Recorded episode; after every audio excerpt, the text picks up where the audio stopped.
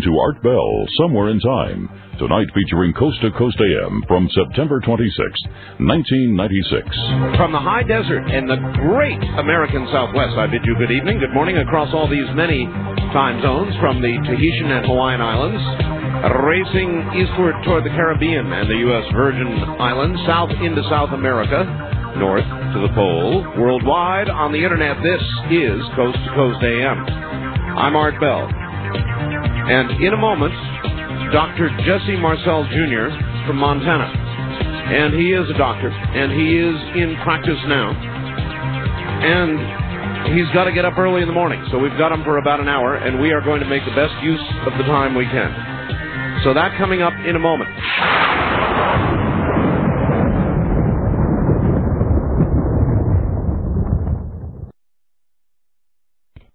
Coast to Coast AM is happy to announce that our website is now optimized for mobile device users, specifically for the iPhone and Android platforms. Now you'll be able to connect to most of the offerings of the Coast website on your phone in a quick and streamlined fashion. And if you're a Coast insider, you'll have our great subscriber features right on your phone, including the ability to listen to live programs and stream previous shows.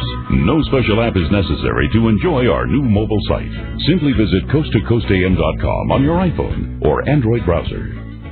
Now we take you back to the night of September 26th, 1996, on Art Bell Somewhere in Time.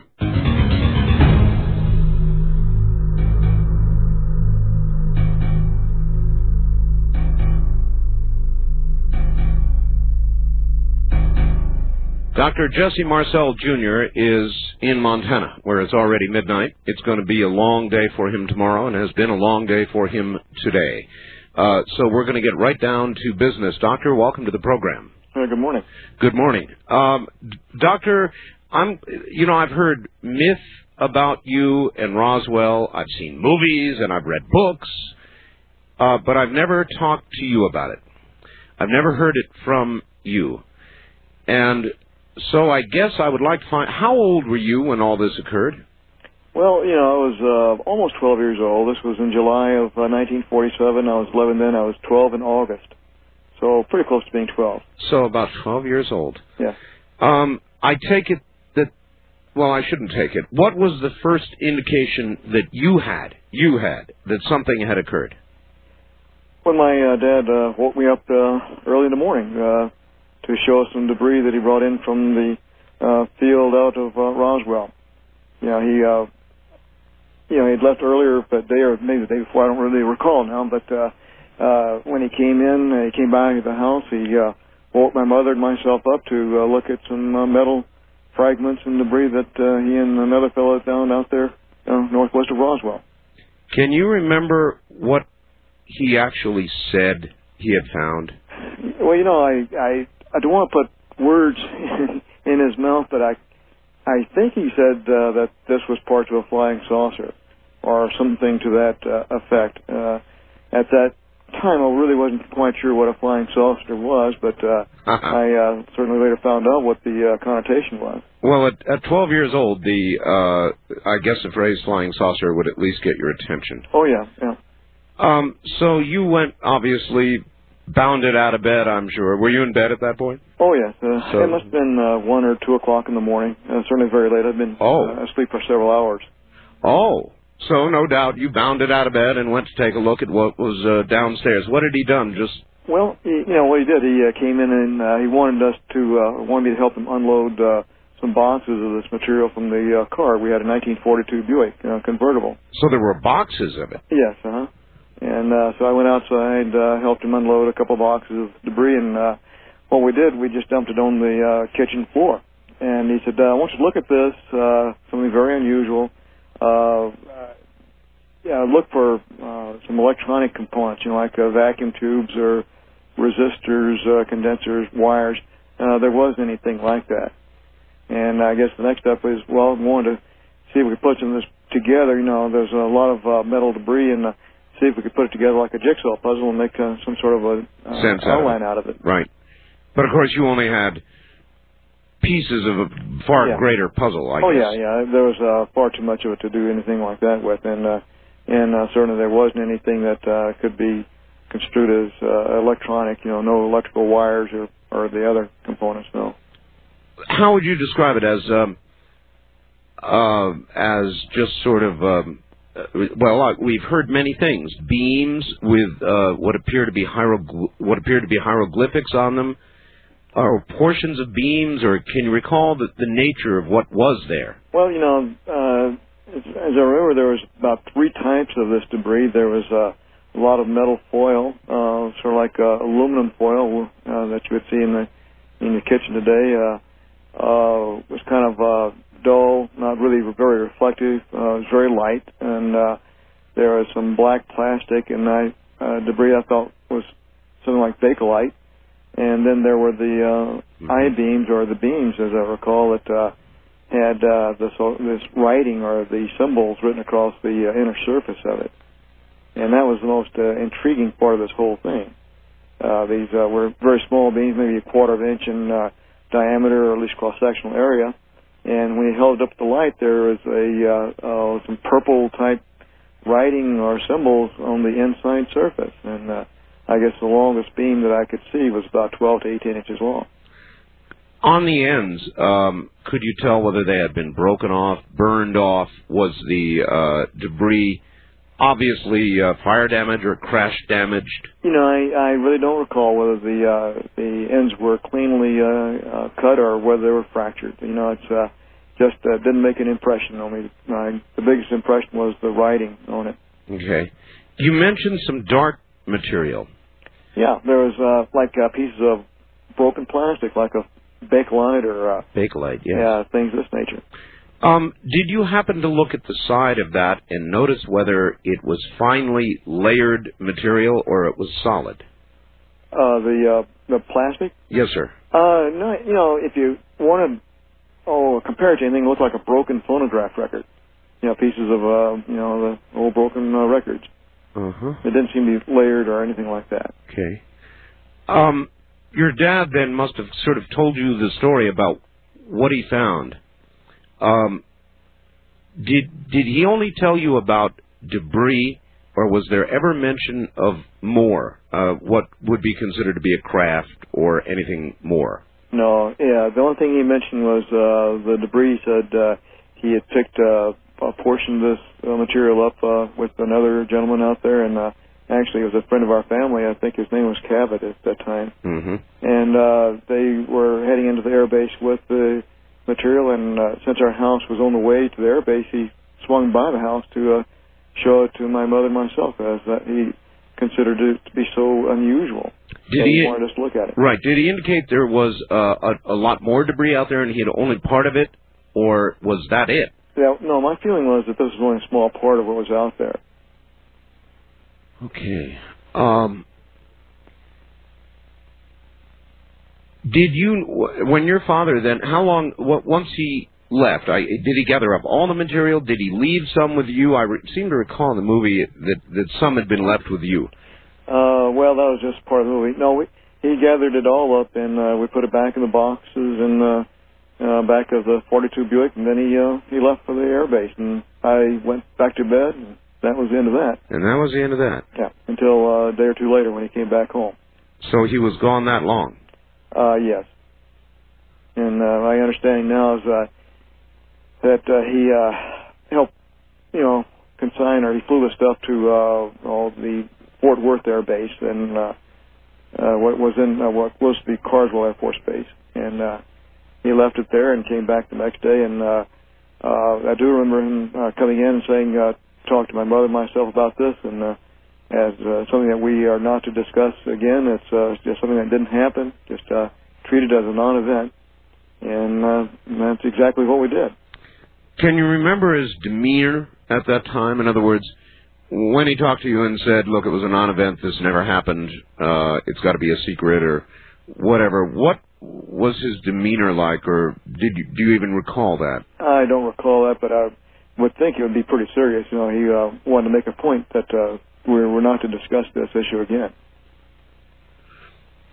And by then, it was hitting the headlines all over the place. I mean, it was uh, the, Roswell radio station, the one I'm on right now, uh, as a matter of fact, and the newspaper and, and then papers all over the country.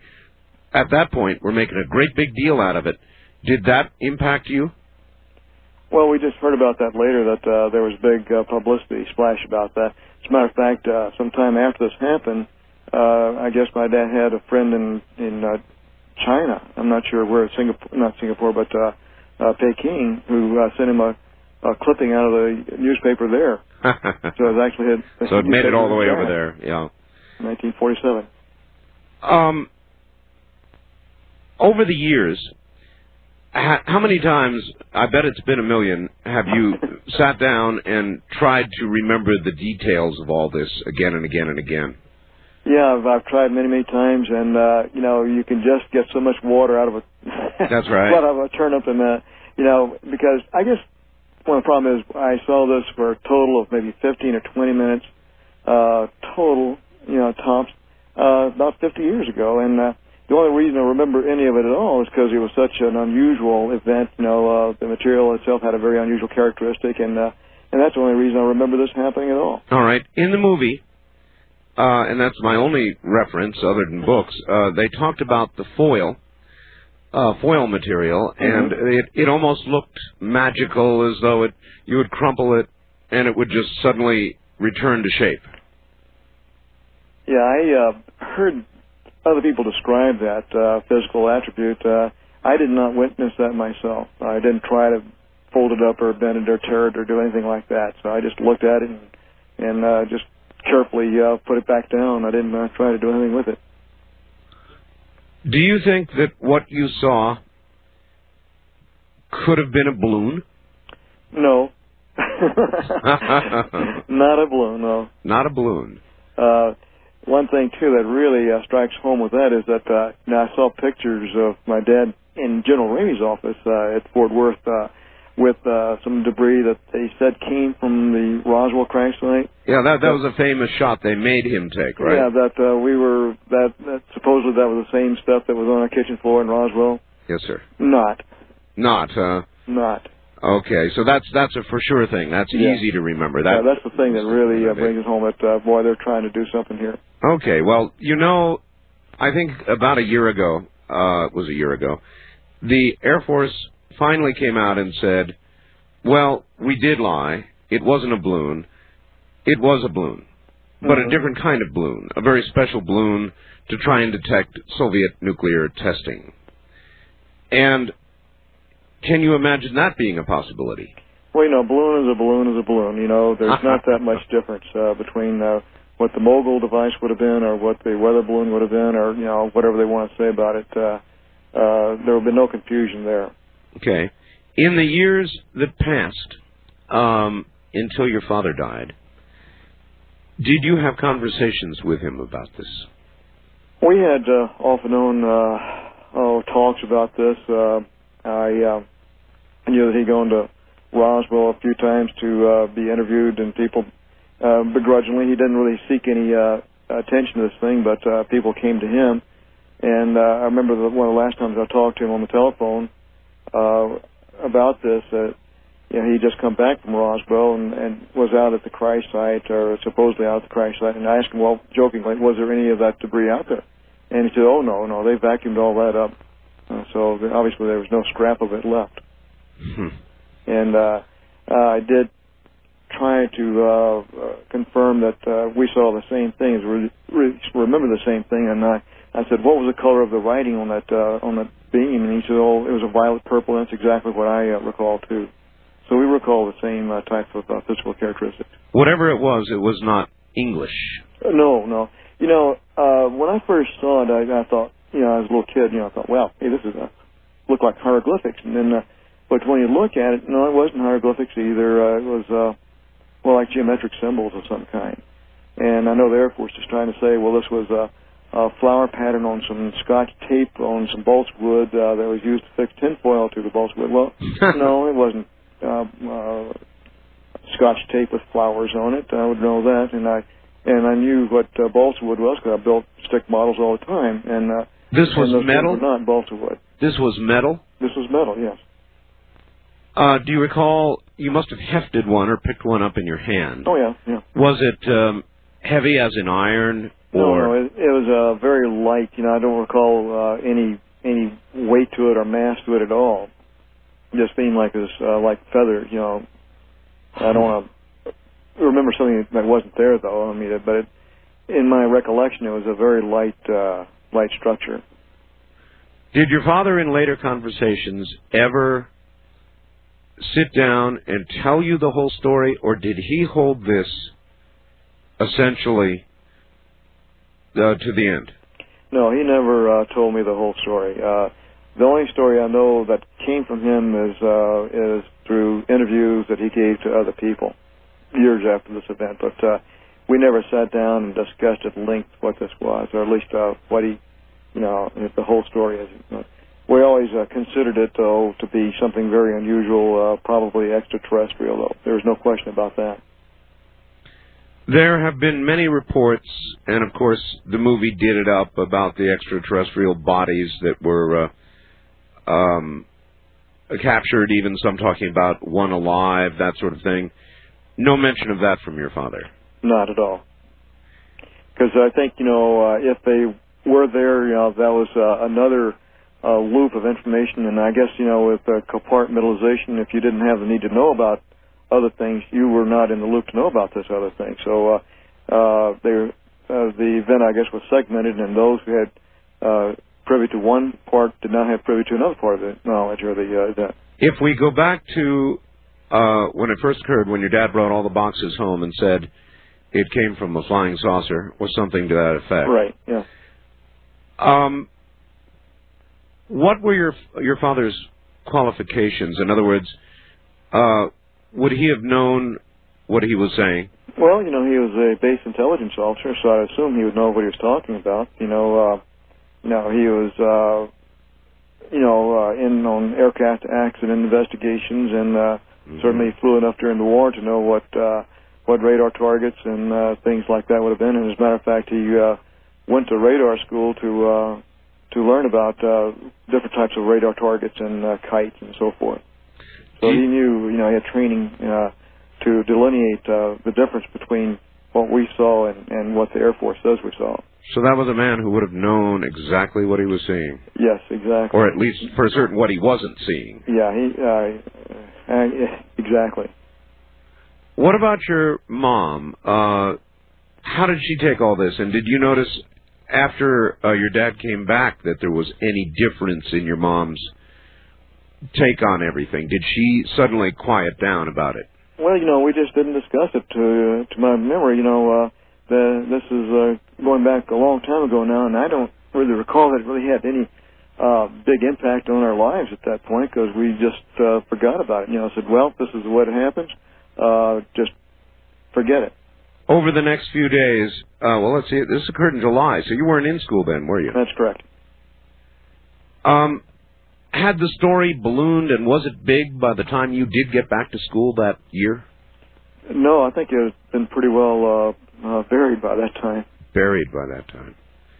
Uh, when when did the interest or the rush of interest come back, and people began trying to interview uh, your father in the press? You know, trying to get as much as they could from your father. Well, you know, uh, not for for years. No. Uh, as a matter of fact, the first uh, interview I, I know that my dad officially gave to was uh, Stan Friedman, and uh, uh, that was in 1978, I believe. Stan is a good friend. He's oh yeah, a very very, very nice guy. Mm-hmm. Very nice guy. Um, of course, nobody thought to take photographs or anything like that at 1.30 or 2 o'clock in the morning. no. no such thing as a Polaroid camera then, or, or even a camera that we had in the house. Yes. Yes. I just wish, well, I tell you what, had we kept a piece of it uh, for souvenirs, we would not have it now. You don't think so? No. Did they come back at any point? Did officers or people, do you recall anybody coming to your house and interviewing your father or your mother or even yourself? No, no, uh, nothing like that happened. Then why do you think, had you held a piece, uh, onto a piece, squirreled a piece away somewhere? Oh, I would have uh, let somebody know uh, that I had a piece of it. and, uh, like every kid in, yeah. in the world would. Yeah, that's right. And I, you know, I don't don't think I'd have it now. uh-huh. Um, there have been stories that there were large crews that went out to in quotes, vacuum up the area. hmm Um, do you know anything about that? Uh, did your dad say that? He, he did say they vacuumed the area. Yeah, those were his words, and uh, that was uh, when I was talking to him. I, I know it was um, the day that conversation was in 1980. 1980. Yeah, November, December 1980. Did he ever tell you how many had had been involved in that cleanup? No, I'm not sure he, he knew. You know, the movie showed uh, looked like a hundred GIs out there Yeah. crawling across the the, uh, the land. Yeah. All right, doctor, hold on. We're at the bottom of the hour. We'll be right back to you. My guest is Dr. Jesse Marcel Jr. You're listening to Art Bell, Somewhere in Time. Tonight featuring a replay of Coast to Coast AM from September 26, 1996.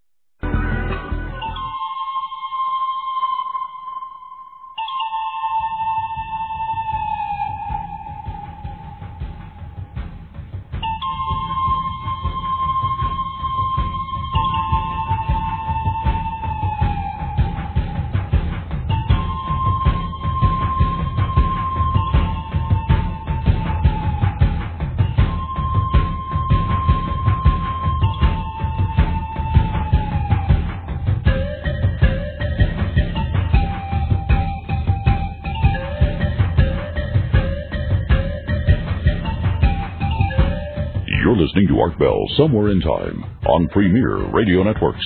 Tonight, an encore presentation of Coast to Coast AM from September 26, 1996. My guest from Montana is Dr. Jesse Marcel Jr., the son of Major Marcel of Roswell fame, and a lot more. We'll talk about that in a moment.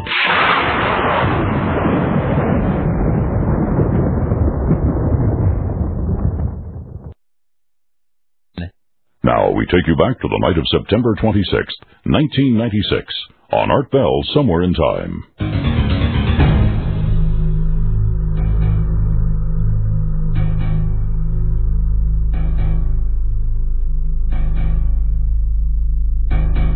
Back now to Dr. Marcel. Uh, doctor, uh, you said your dad woke you up about 1 or 2 in the morning or something like that. Yes, sir. When had the crash occurred? Do you know how, how, how much earlier than that? You know, I have no knowledge of uh, when it actually hurt, uh, occurred. Okay. Do you recall people talking about uh, having seen anything in the days or months or even years that followed uh, that crashed? Oh, not not offhand. You know, of course, there's always the scattered uh, flying saucer report or UFO. Uh, there's always those, uh, but I don't recall anything specifically uh, as pertained to to the Roswell event in of itself. All right, sir. Do you remember um, the movie, the recent movie about Roswell? Yes. Uh huh. Uh, when you sat down and watched that, was it a big laugh? Uh, was uh, some of it accurate, a little bit of it uh, with a lot of dramatic license, or how would you characterize it? Well, no, I think it, uh, it was a, a job well done. Uh, I think the events as depicted in 1947 were uh, pretty accurate. You know, with the exception of uh, them showing me keeping a piece that my dad had to go back and recoup. Uh, that didn't happen. Uh, but I think, uh, by and large, um, it was pretty accurate. It was the 1947. Were you were you all consulted uh, about the movie? Oh, you know, I guess they had. Uh, I'd talked with Paul Davids, uh, uh, some of other people with this, and uh, they, you know, kind of shot the breeze about this. Yeah. Sure. Um, if your father had kept any debris, a piece to something, a little souvenir, do you think you would have found out about it? Oh yeah, yeah. He would not have kept that a secret. No, we were pretty close. Were there pieces Um, now, now I'm imagining there were quite a few GIs out there cleaning all this up, and they had to have manpower. Somebody had to do it. So, were there pieces that you saw that would have been small enough that were on your kitchen floor that somebody could have slipped them into a pocket? Oh, certainly.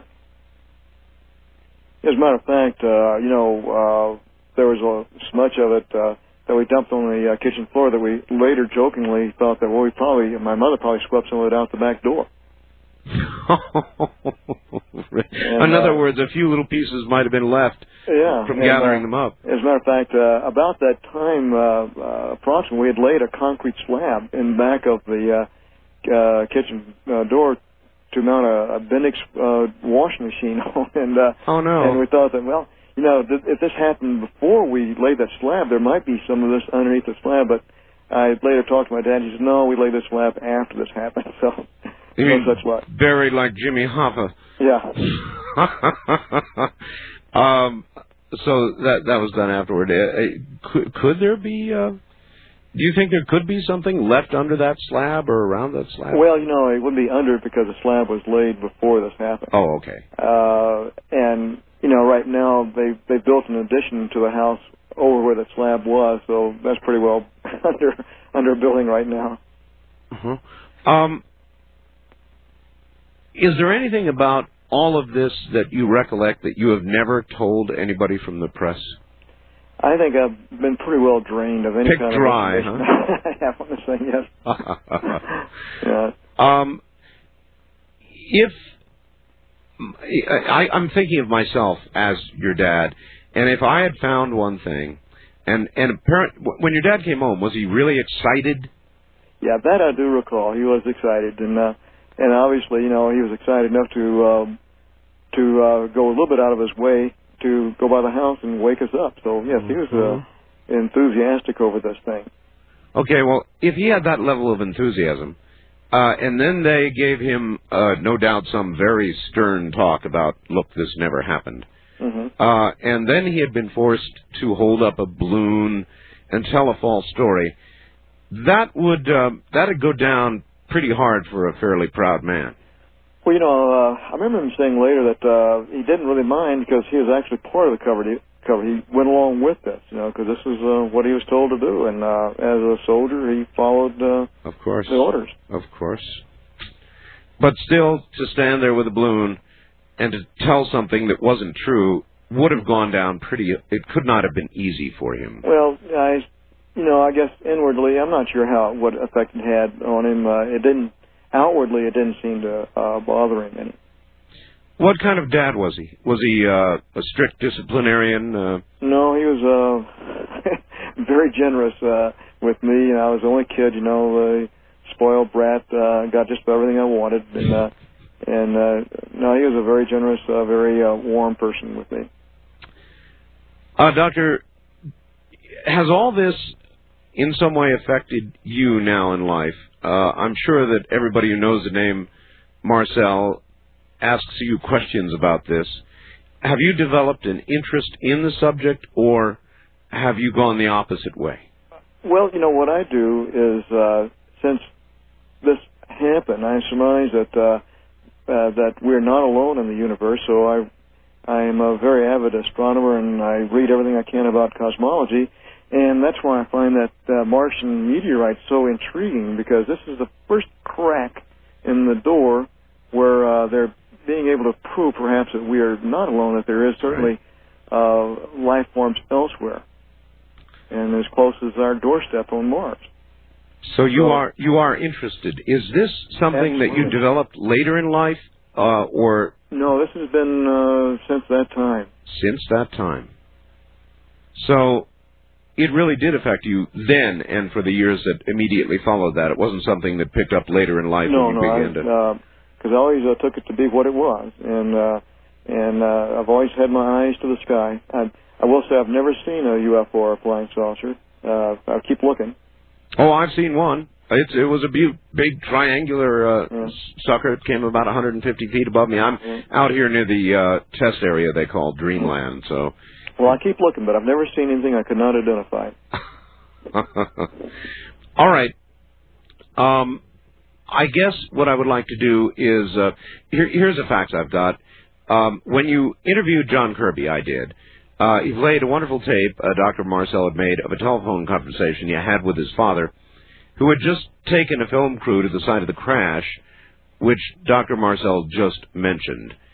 Um, have you gone back? You went back to that site, uh, did you not, and walk that same area? Well, you know, no, you know, I have to say I've never been to that exact site. I've been in the uh, proximity.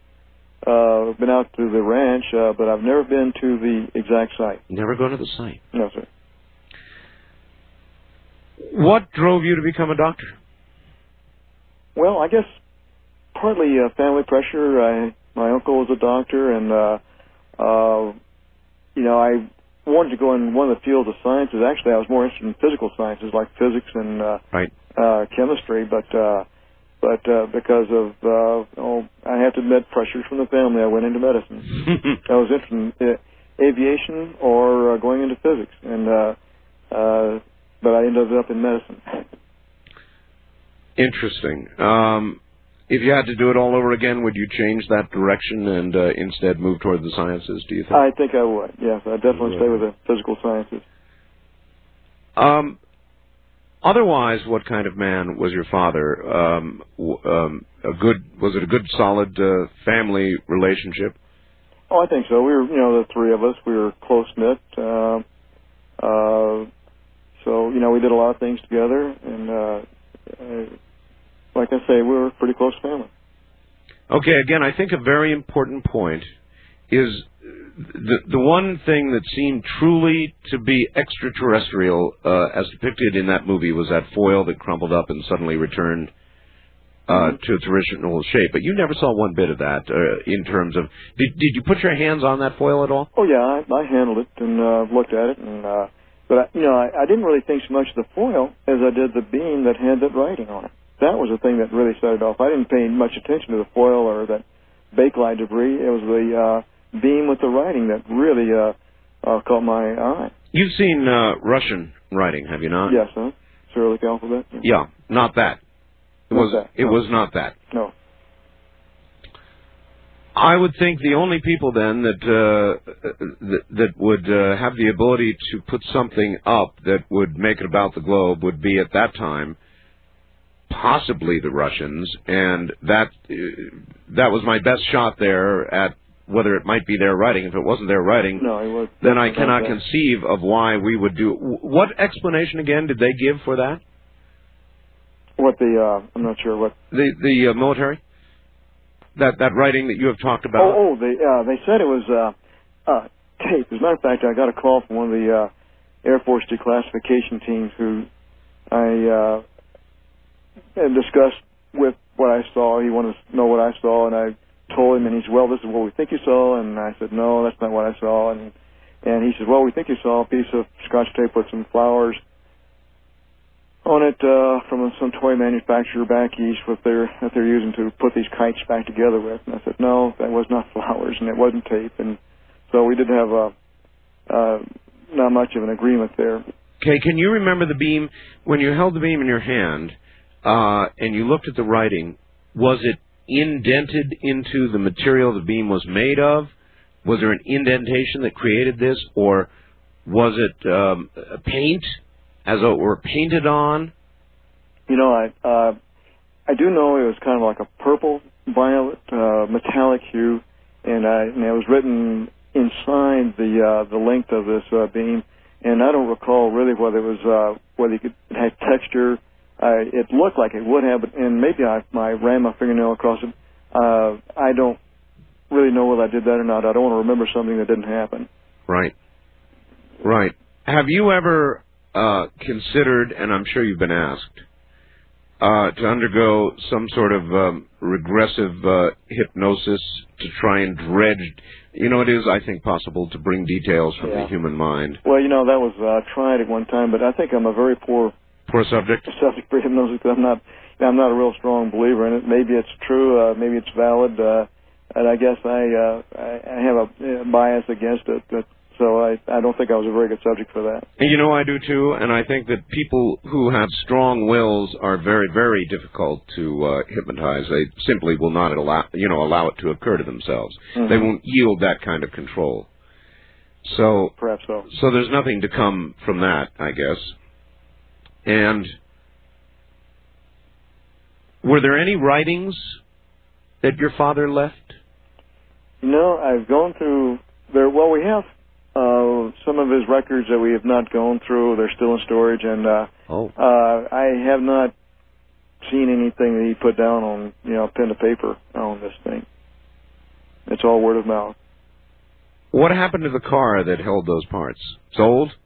Well, you know, we went on a vacation uh, to Yellowstone National Park, and uh, we were this is after, well, first of all, we moved from Roswell to Washington D.C.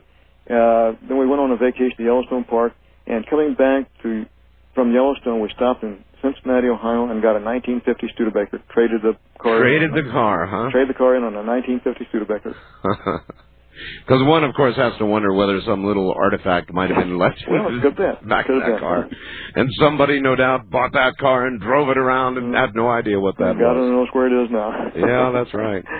Well, um, I'm tempted to uh, dip to the phone lines, let people ask a couple of questions of you.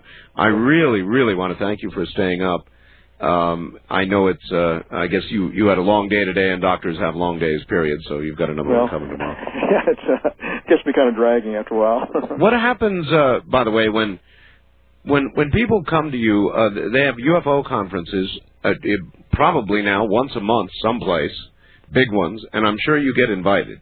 yes. Um, Mm. have you gone to any of them? Yeah, I, I uh, go to an occasional one uh, and just uh, kind of uh, just uh, regurgitate what I've already done today. You know, just uh, this evening, uh, just kind of go over uh, details, and uh, uh, I like to in, fold into my little talk or presentation. The fact is that there's life elsewhere. I uh, like to talk about the uh, the planetary systems that they're now describing and finding, and uh, how the stuff of life is else is all over out there. So we're obviously not by ourselves. And, Every new thing we find, every new discovery, leads clearly in the direction of life. Yeah. Mars, Europa, new, Yeah, new that's, planets. That little Martian meteorite may drive the the nail, the final nail in the coffin of those who say there's no life elsewhere. Were you surprised the other day when you heard the Clinton administration has scratched plans for a manned trip to Mars? They're talking now about sending robots. well, you know, robotic exploration uh, can be very effective too, and it's Sure. certainly a lot more cost effective. And uh, it's certainly not as uh, glamorous as sending a man to Mars, which we will do one of these days. But uh, but if we get there first just with uh, robotic exploration, Mhm. uh, so be it, because uh, that can uh, uh, yield extremely valuable information too. Have you looked at some of the research done uh, by the likes of Richard Hoagland, the monuments of Mars, the face on Mars, so forth and so on? Um, Well, it's fascinating.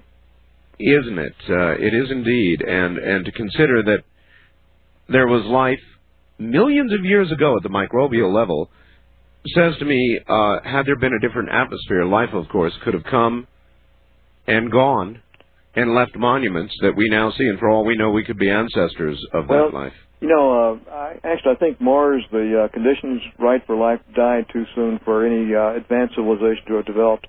Uh, if those monuments on Mars are really what we think they might be, they have to be put there by extraterrestrials. So you're uh, you're you're, from you're outside of the solar system. you're really almost a firm believer, then, aren't you? I am absolutely a firm believer. Um, how do you now remember your dad as just a a very good father and family man?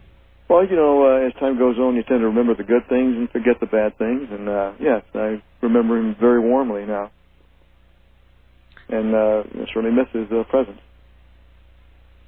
Yes, indeed. Well, it's been. Uh, kind of regret, you know, because I'm having to take the heat now that he took for so long. And uh, that's right. That's right. and, And poor old you, you were just 12 years old. yeah, just a little probably kid. You know, here, uh, here it is. You know, 50 years later. a little foggy-eyed at one or two in the morning, Yeah. and trying to always recollect things from that. Yikes. right.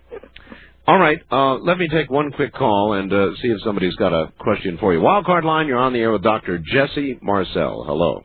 Hi, how you doing tonight, Art? Fine. Where are you, sir? I'm in Las Vegas. Las Vegas. All right. Yep. Uh, I just am fascinated that you're having Jesse on the show tonight, Junior. It's beautiful, and I was just wondering when he handled any of that material, did he get a hold of any soft materials, and did he get sick later, him or, or his dad?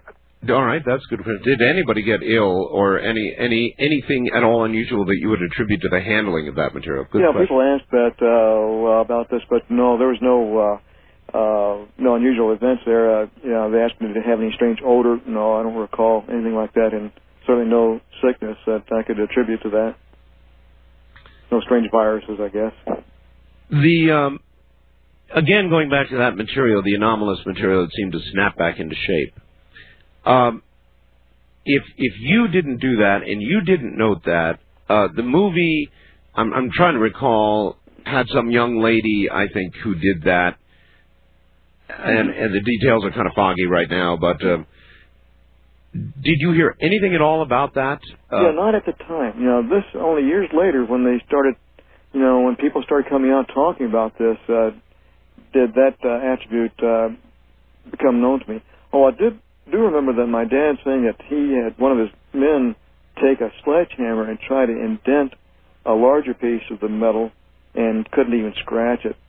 of the of the very light aluminum light. Yes, uh, I remember him saying that. Uh, but as far as uh, the metal with the memory, I don't recall him ever saying anything like that. But I heard other people talk about that, but not for years after this. So it's possible that that was myth. uh, I didn't, I didn't witness it. You didn't witness it. Well, what I really do appreciate is you're coming on here and telling us what you did witness. And now I know, and now everybody else knows. Uh, doctor, it has been a distinct pleasure. I know you've got uh, a very, very long day coming up. Well, it is unfortunate. I would love to continue this for hours, but unfortunately, you know, the, the hour grows late, and uh, early morning hours are coming up to it right now. So, Dr. Marcel, thank you. Well, thank you very much, Art. Take care, sir. That's Dr. Jesse Marcel, and uh, he's the man who was there. And so there you've heard it, his own words. And that may help some of you separate myth uh, from reality. And it sounded very much to me as though uh, he didn't embellish a thing and told us all he could remember. Isn't that something? You're listening to Art Bell Somewhere in Time on Premier Radio Networks. Tonight, an encore presentation of Coast to Coast AM from September 26th, 1996.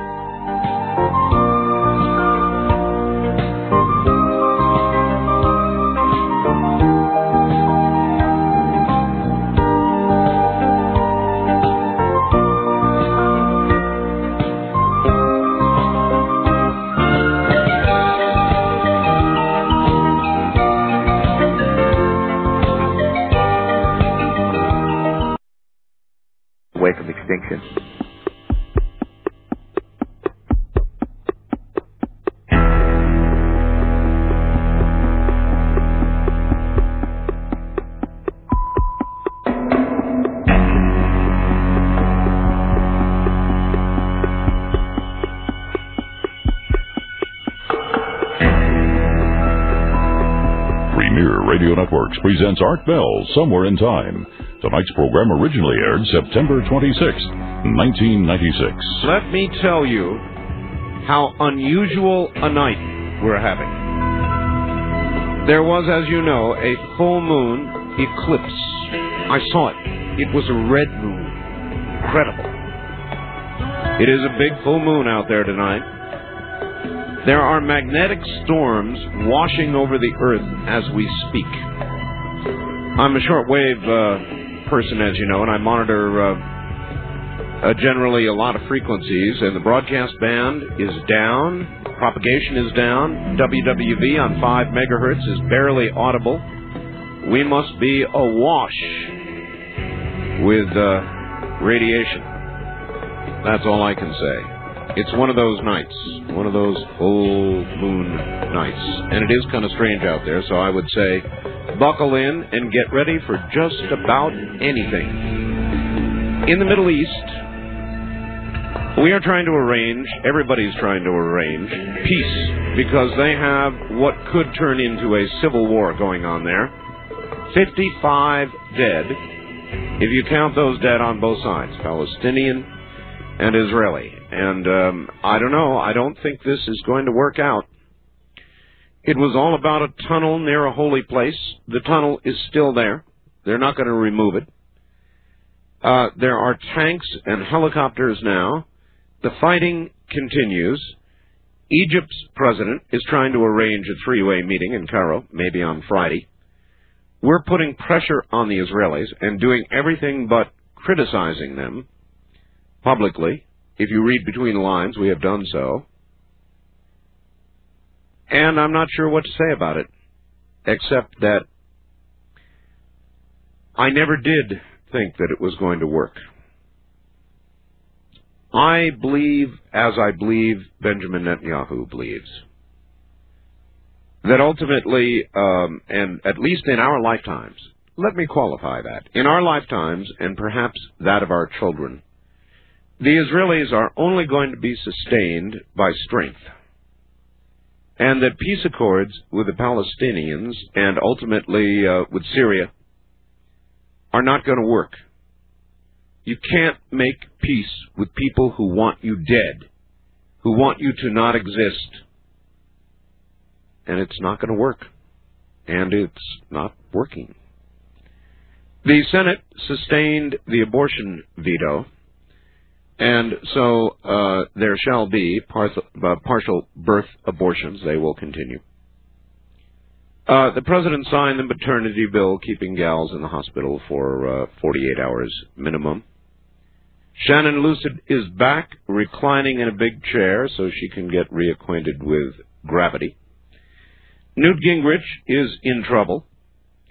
Democrats and Republicans on the committee that is investigating him have voted unanimously, unanimously, to expand the investigation. However, uh, however, it turns out it will not be known until after the election. So um, it is bad news for Gingrich, but new, uh, good news, I suppose, uh, for Bob Dole, who doesn't need a disabled Newt Gingrich right now. We'll have to see where that goes. Democrats, of course, calling for him to resign immediately from office. A judge in San Jose, California, has sentenced Richard Davis to death. And Miller, in a statement just before he was to receive sentence, loud in court, that Polly Klaas had begged him not to do her as her father had done her, and at that point, her father lunged at this bastard, and uh, if he could, probably would have killed him. And um, I know it's a horrible thing to say, but it's too bad they don't have guns in courtrooms because I kind of wish he had killed him. And I'll tell you something: if it had been me, I'd have tried to figure out there's a way to get guns in. You know, it can be done. There are guns that are largely uh, a composite material. And if I if if I had been that father, I would have done my damnedest to get something in there to kill that bastard with. And if he'd have said something like that, that would have been, of course, way over the line. And um, and I I recall the movie Seven. I wonder if you remember the movie Seven. If you haven't seen it, you should if you can handle heavy material. And uh, at the very end of that movie, uh, there was a police officer whose wife had been killed, and he was just receiving that information as he drew a bead on the killer. And it was a very dramatic moment in the movie, and you could see in that man's head the wheels turning, knowing he was a cop, knowing he couldn't uh, put a bullet in this guy because he was a cop, but knowing that the guy at the end of the barrel had just murdered horribly his wife. And you could see him torn for a period of time. And had it ended any other way, I could not have handled it. He blew that guy away. And I would have too. And it's funny when I saw that courtroom scene yesterday with, uh, Mr. Klaas. I thought of the movie Seven, and, and I thought if I can tell you, I would have killed. Given uh, any opportunity, I would have killed. Have you ever wondered about that? What would bring you to the point where you would kill? Well, that's an easy call for me, and uh, I would have done it without remorse. Without remorse. Goodbye. Do whatever you're going to do in the next life. Be judged there because you're out of here now. No ten years on appeals here. I'd have strangled him. I'd have put something around his throat. I'd have broken his neck, or if I could have gotten a gun in, I'd have shot him. So I don't blame him, and I wonder how you reacted to it. Believe it or not, uh, President Clinton is on the way toward a Nobel Peace Prize for what he has done in Bosnia. Wonder if they ought to wait until the troops leave, if they do as he promised, before they issue this, because I've got a feeling that uh, Bosnia is going to return to exactly what it was when we leave. If we leave. Maybe to keep the Nobel, the pro- uh, troops are going to have to stay there. I don't know. Here is the story, uh, the Associated Press story. Thank you to m- one of my affiliates on that six-year-old child. Talked about that a few days ago. These days, a kiss isn't just a kiss, not even in the first grade. A six-year-old boy who kissed a girl on the cheek was, as you must have heard by now, suspended last week on the grounds of sexual harassment. Jackie Prevette said the school overreacted to an innocent peck on the cheek by banishing her son, Jonathan, to a room apart from his classmates. Jonathan, uh, Jonathan said the girl asked him to kiss her, that he was expressing friendship according to the mother. Now, of course, insanity. Sexual harassment, a six-year-old kissing a six-year-old, a peck on the cheek. it's almost too insane to imagine, and yet in today's world, um, it occurs. I asked you the other night, and will again this morning, to come up with a presidential promise. There is absolutely no reason for you to keep it. We know that nominees promise you anything and uh, never deliver. So, if you were going to run for president, what would you promise the American people to get their vote to ensure getting yourself into the White House? What would you promise? No limits. Uh, no reason to keep the promise. I'm just asking you if you were going to concoct a big one, you know, a really big one, to entice the American people to vote for you, what would it be? Kevin and Rebecca, listening to Kern in Bakersfield, sent me some emails. Said, Art, here's a presidential promise for re-election from President Clinton. I promise a blonde in every bedroom. and I've got a couple little things here I wanted to read you. A boy was crossing a road one day when a frog called out to him and said, If you kiss me, I'll turn into a beautiful princess. Bending over, he picked the frog up, put it in his pocket, began to walk off. The somewhat agitated frog, at this point, spoke up again and said, If you kiss me and turn me back into a beautiful princess, I'll stay with you for one week. Well, the boy took the frog out of his pocket and looked at it, thought for a moment, smiled, put it back. Well, now the frog was getting really quite huffy, cried out, Okay, look, if you kiss me and turn me into a beautiful princess, I'll stay with you and do anything you want me to do.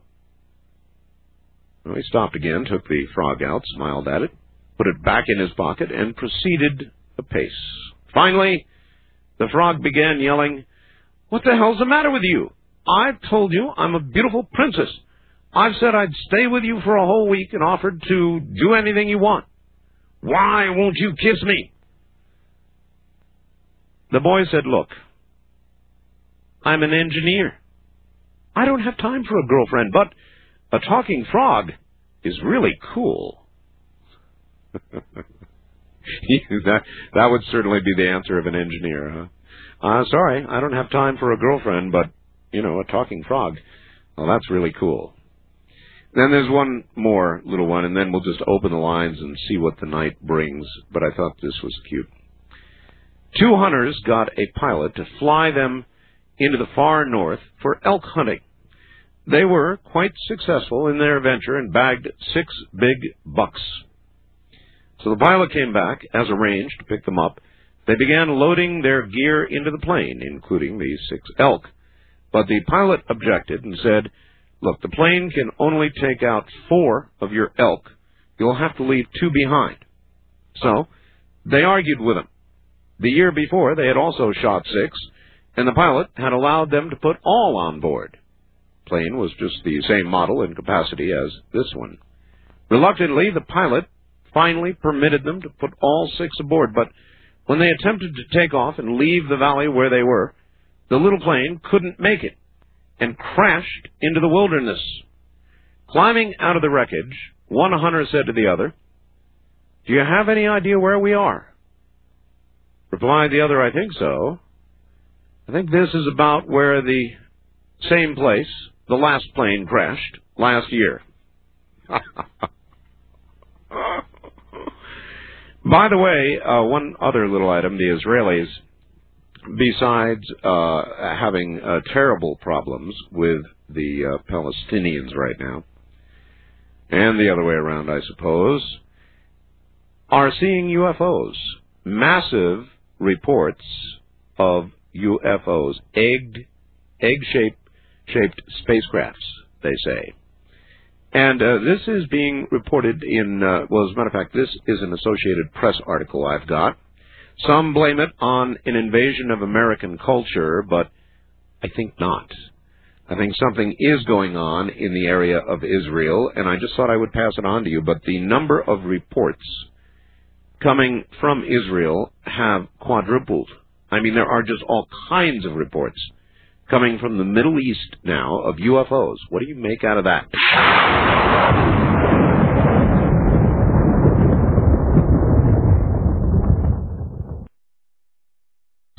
Now we take you back to the night of September 26th, 1996, on Art Bell Somewhere in Time.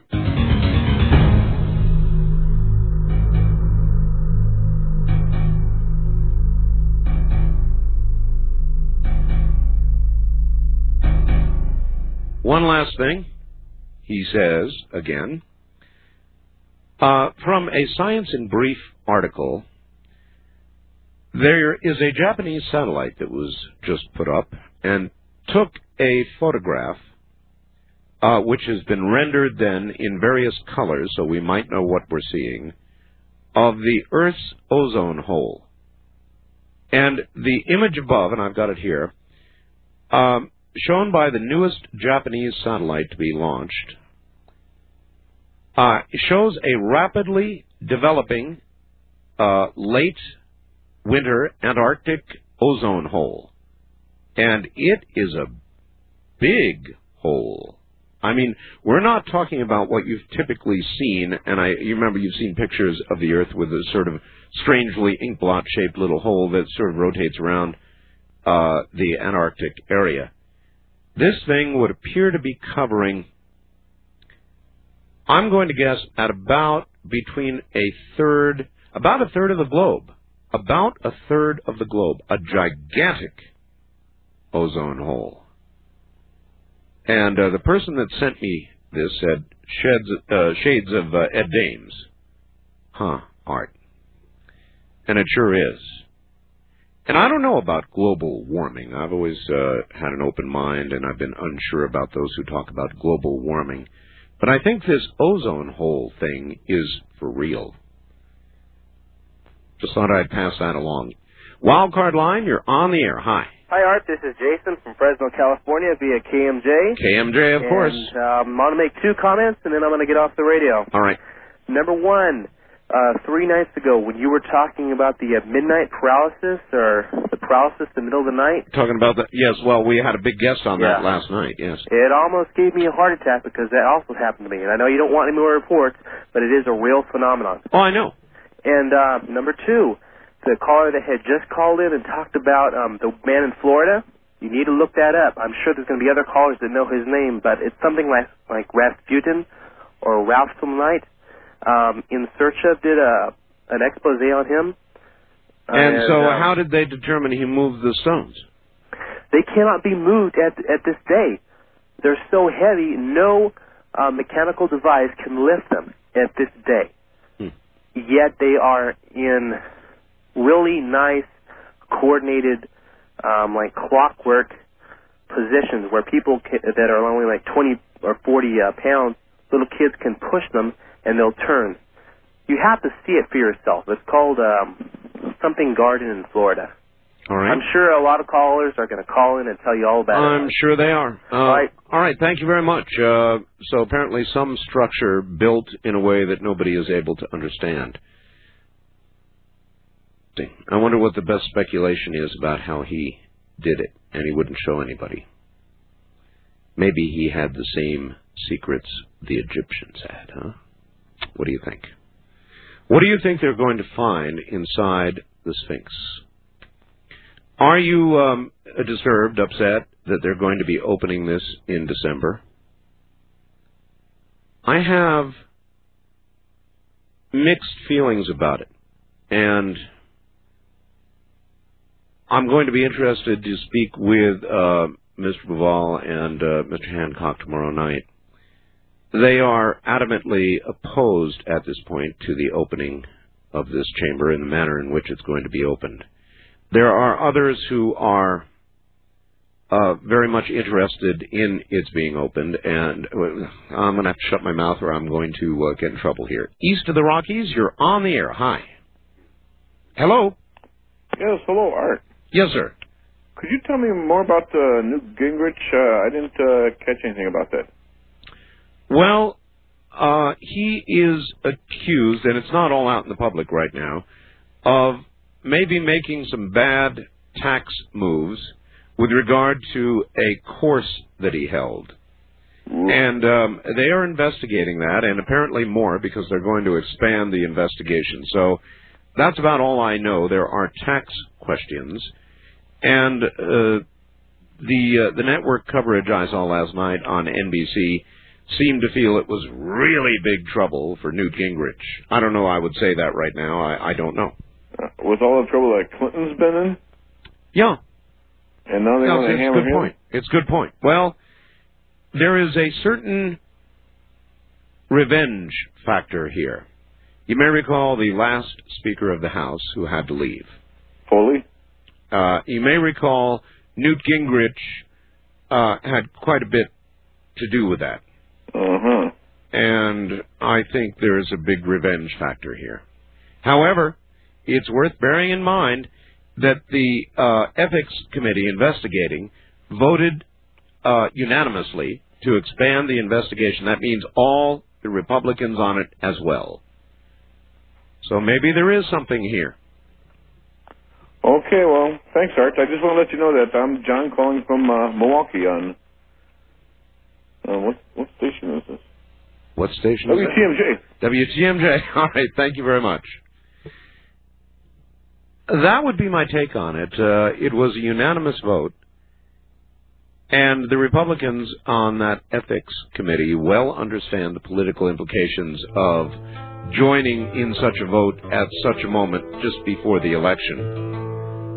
Uh, so my inclination is to think, and I, I certainly don't want to, but to think they obviously feel there is something substantial to this, or they would have gone out of their way not to join in. Does that make sense to you? So I don't know. Tax problems? More from Mr. Gingrich? We will see.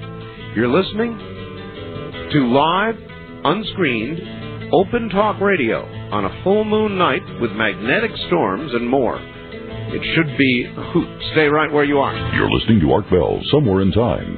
Tonight featuring a replay of Coast to Coast AM from September 26th, 1996.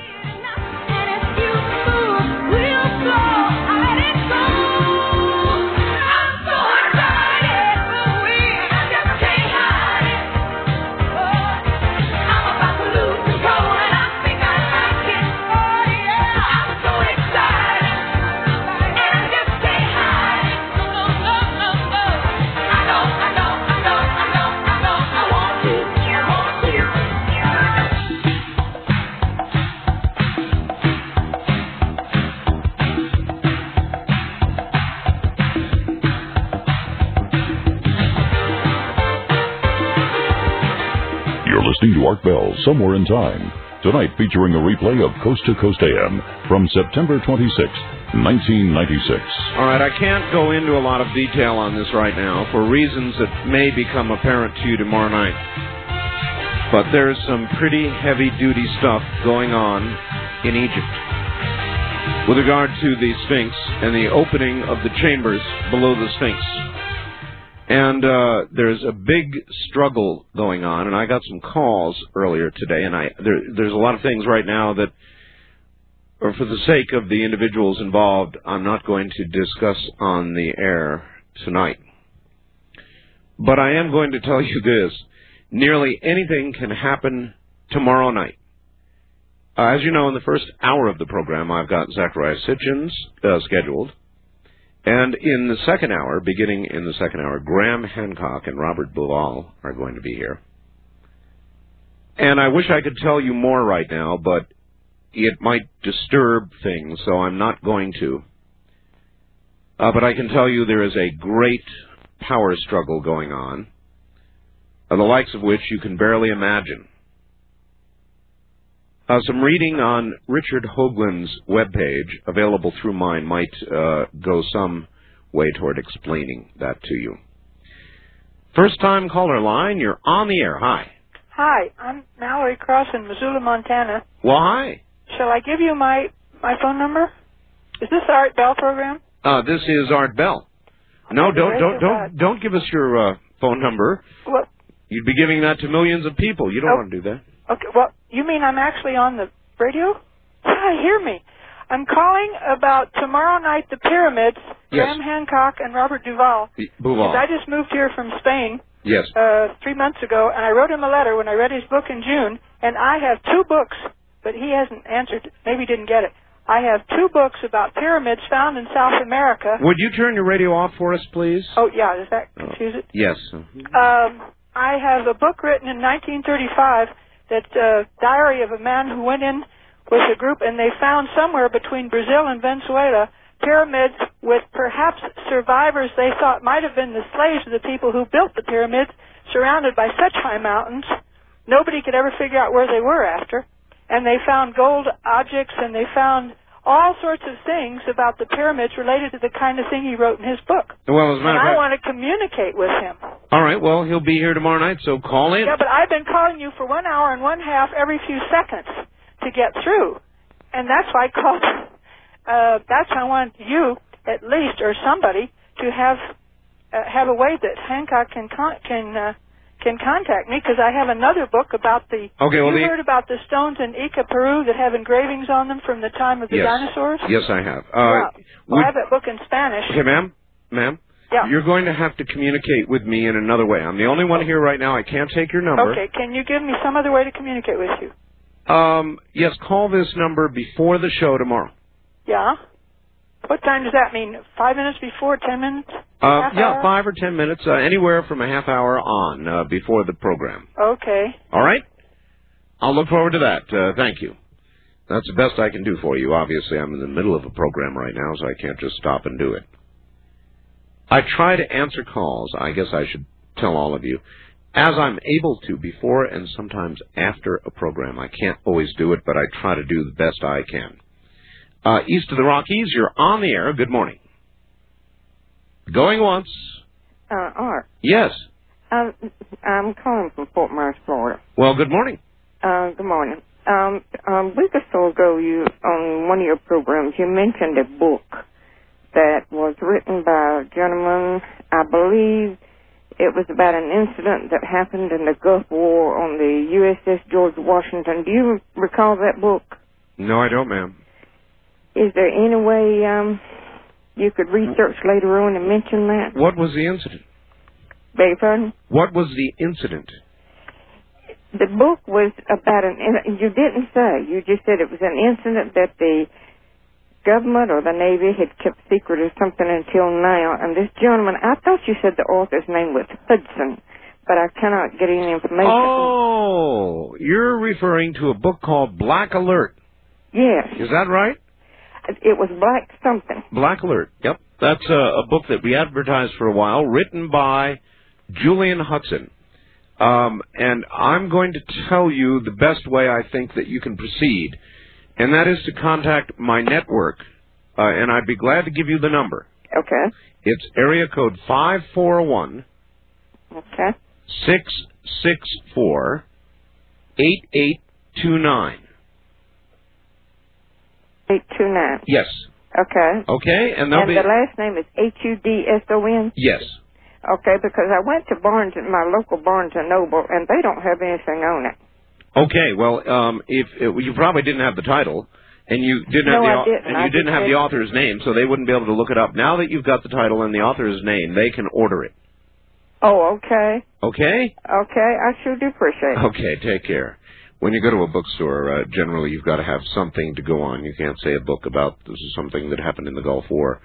You've got to have the author's name or the uh, title of the book. First time caller line, you're on the air. Hi. Art Bell? Yes. How's it going? My name's Rick in Arvada, Hello. and I'm listening to you on KHOW. Yes, sir, in Denver. Yeah, and I was wondering, um, I've been reading this book lately. It's called the Illuminatus Trilogy. And I was wondering if you had um, knew anything about the Illuminatus. Not allowed to say anything about it. You're not allowed? No, as a 99th degree Mason, they they won't let me talk about the Illuminati. So you're a 99th degree Mason? If you wish to believe that, what do you want to say about the Illuminati? well, I was just wondering um, if you had any insight onto what was going on, because I've been reading that book for a while. Well, then you should have insight. What Well- what did the book teach you? the book is just teaching me a lot of weird stuff. Is it? There's a lot of startling, um, you know, realities into it, and just wondering if you know what you thought about that whole situation, or if you believe that it's real or not. Not particularly, Not particularly. to tell you the truth. Well, yeah, you know, but I guess the book um, never got a chance to be classified as fiction or not. well, how do you view it? Well, I don't know. I think maybe that it's not real. Maybe that it's not real. Well, then regard it as entertainment and enjoy reading, sir. East of the Rockies, you're on the air. Hello. Oh, Art? Yes. Yeah, uh, they discovered another asteroid that's near the Earth, but they said that it will miss the Earth. Did you hear about that? No, but they're always discovering asteroids that are uh, going to be near misses. And what I always wonder is whether we're going to hear about the one that will get us. Yeah, well, well, there's. I mean, be, will there be an Associated Press story? Will Dan Rather sit there and say, well, scientists today discovered an asteroid six to eight miles wide that is going to impact the Earth on Saturday? Oh, mhm. You think you think you'd hear about that? I, I believe so. I think more likely you would uh, see the breaking news logo after you felt, felt the ground shake, um, and you would uh, hear CNN begin to report about what had just hit Earth. That's what I think is more likely. Yes. Yeah, we always hear about it till when it's too late. Exactly. Uh, like the bullet, sir, uh, you never hear the one or see the one that gets you. And uh, I'm told by astronomers, uh, amateur and uh, professional alike, that that is probably true. East of the Rockies, you're on the air. Hello. Hello there. Yes. Hello. Hello. Hello. This is the Art Bell Show. Uh, good guess. Great. I've been dialing uh, uh, for hours. Well, Um, now you've made it. great. Um, tonight we were watching the eclipse and we were into the uh, uh, talking about different things and we were, and then we got into the discussion of the pyramids and I understand that you were talking about the pyramids. Oh yes. And I have been I have read Graham uh, Hancock's. uh, Hancock's book, uh, uh, which was very intriguing, uh, the uh, fingerprints of the gods. Yes. Footprints of the gods. I'm sorry. yeah, fingerprints actually. Fingerprints. Mm-hmm. Okay, I thought it was footprints, but okay, fingerprints. But anyway, um, from reading and then his other cohorts that he mentions in the book, uh, uh, something about Osiris. I read his other book. Um, uh, I'm trying to speak uh, quickly, so uh, I don't take up too much of your time. But from all these different books about, uh, uh, uh, I think it was uh, Serpent. Um, I'm sorry, I, I can't think of all the. Uh, Sir, forget the books. What are you trying to Okay, say? Okay, what I'm trying to say is all these different theories that uh, with the shafts and all these things. What happened? Uh, something came to me as a revelation of the way things are lined up uh, in the in the desert. Could could these pyramids have been beacons? Well, you've asked uh, a central question that everybody is trying to answer. In other words, what are the pyramids? Why are they there? What lies beneath the Sphinx? Uh, and other chambers that have yet to be explored. Uh, there are many people, uh, knowledgeable people, who think that there is a virtual library of information within the Sphinx. Is entirely possible. There has been a, a license issued to open uh, the hidden chamber of the Sphinx in December of this year. And I know a lot more about this right now than I can tell you about. A lot of it will become, I think, apparent tomorrow night. So, in the interest of um, uh, not beginning a war here, I'm going to keep my mouth shut and uh, say that you should listen tomorrow night, and I don't guarantee what you're going to hear. If that sounds overly dramatic to you, I'm sorry, but I, I'm, I'm trying to give you some sense that there's something dramatic, very dramatic going on without uh, getting into it for the sake of uh, the fact that by tomorrow night it may be resolved, and I, I only hope that it is, or it's going to be one rough ride uh, tomorrow night. First time caller line, you're on the air. Hello. Uh, yes, this is Nathan Collins from uh, San Antonio with the mighty WOAI. Hi there. I have a couple of questions. Okay. Uh, you mentioned about the tones the other day, and uh, I had gotten off work late. I, I missed the uh, the latter part of that conversation. What, what exactly were those tones that you were talking about? Well, they, uh, you didn't hear the show? Uh, no, I, I, I missed the. Uh, okay, missed number one, you've got to turn your radio off, or we can't talk. Okay. Can you do that? Uh, yes. I'll wait. Okay. Jennifer, can you slow it down? Jennifer, thank you. No. Jennifer, thank you. okay. Uh, there were some tones, an auto dialer, that broke into the middle of a conversation after two and a half hours hmm and began to auto dial a certain number. We uh, traced that number, or I should say, uh, determined what that number was, and it yields a very strange tone indeed. Um, so something was in the middle of our line after two and a half hours of the line being open between Whitley Strieber and myself. Oh, I see. Oh, Okay, that's it. Interesting. Oh, Yes. okay. Well, in fact, there was a Whitley Strieber symposium up in Austin that I was going to go to. I, I heard about that. Did you heard about hear? Had you heard about that? No. Okay, I'd, I'd missed that. I wanted to go see that. Uh, supposedly he was going to speak there, and I'd, I'd been understanding that he was from San Antonio, and I wanted to hear him. But He is, and I had him on the air for uh, three hours the other night. You missed it? I did. I did. I listen to your show all the time, and I love it. So you missed Um, the show and you missed the symposium. I do have another question for you. Do you mind? no, go ahead.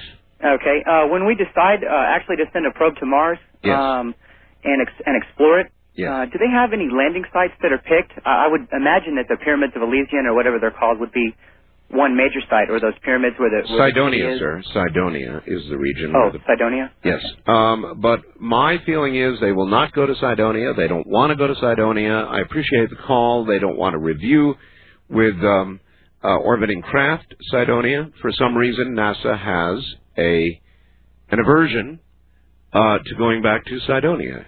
You tell me why.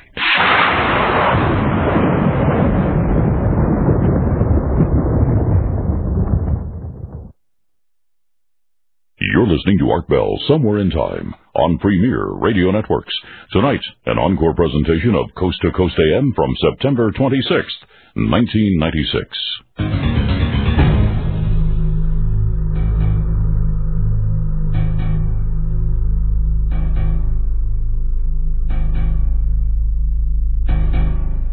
First time caller line, you're on the air. Hi. Hi, Art. How are you? Fine. Good. This is Steve from Santa Barbara. Hi there.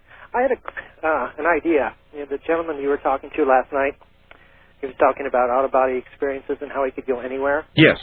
And I thought, wouldn't it be great if he could like go to that chamber underneath the Sphinx and like report to you what he saw? That'd be great. And I thought, you know, he said he was pretty accurate when he was doing that with. Uh, Hundred percent. He Yeah. said. And maybe would it be possible that you could arrange that with him? Um, well, I mean, you have suggested it. I'm sure he's listening, so uh, maybe he'll do it. That'd be great, because then we could find out more or less kind of a preview of what it would be. Well, uh, we'll, uh, I'm willing to take anybody's uh, remote viewed uh, answer. We're going to know in December. And I do believe that it is going to go forward. So if you can remote view it, any psychics who want to make a rep for themselves, this is your chance. Are those who uh, travel out of body, uh, those who um, have various means of uh, divining these things, uh, submit it to me now. Who knows? You might be right. Then you'll have a big rep after December when they find exactly what you have described. It is a wonderful opportunity. East of the Rockies, you're on the air. Hey, Art. Hey, This sir. Art. Yes. Uh, earlier you were talking about the movie Seven. Yes. Okay, at the end of it, did you? Uh, you may have to go back and watch it. Uh, he didn't blow him away because he killed his wife. He blew him away because the wife was pregnant, and it was the baby he had cut out and had in a box. No, it wasn't. It wasn't. It was her head.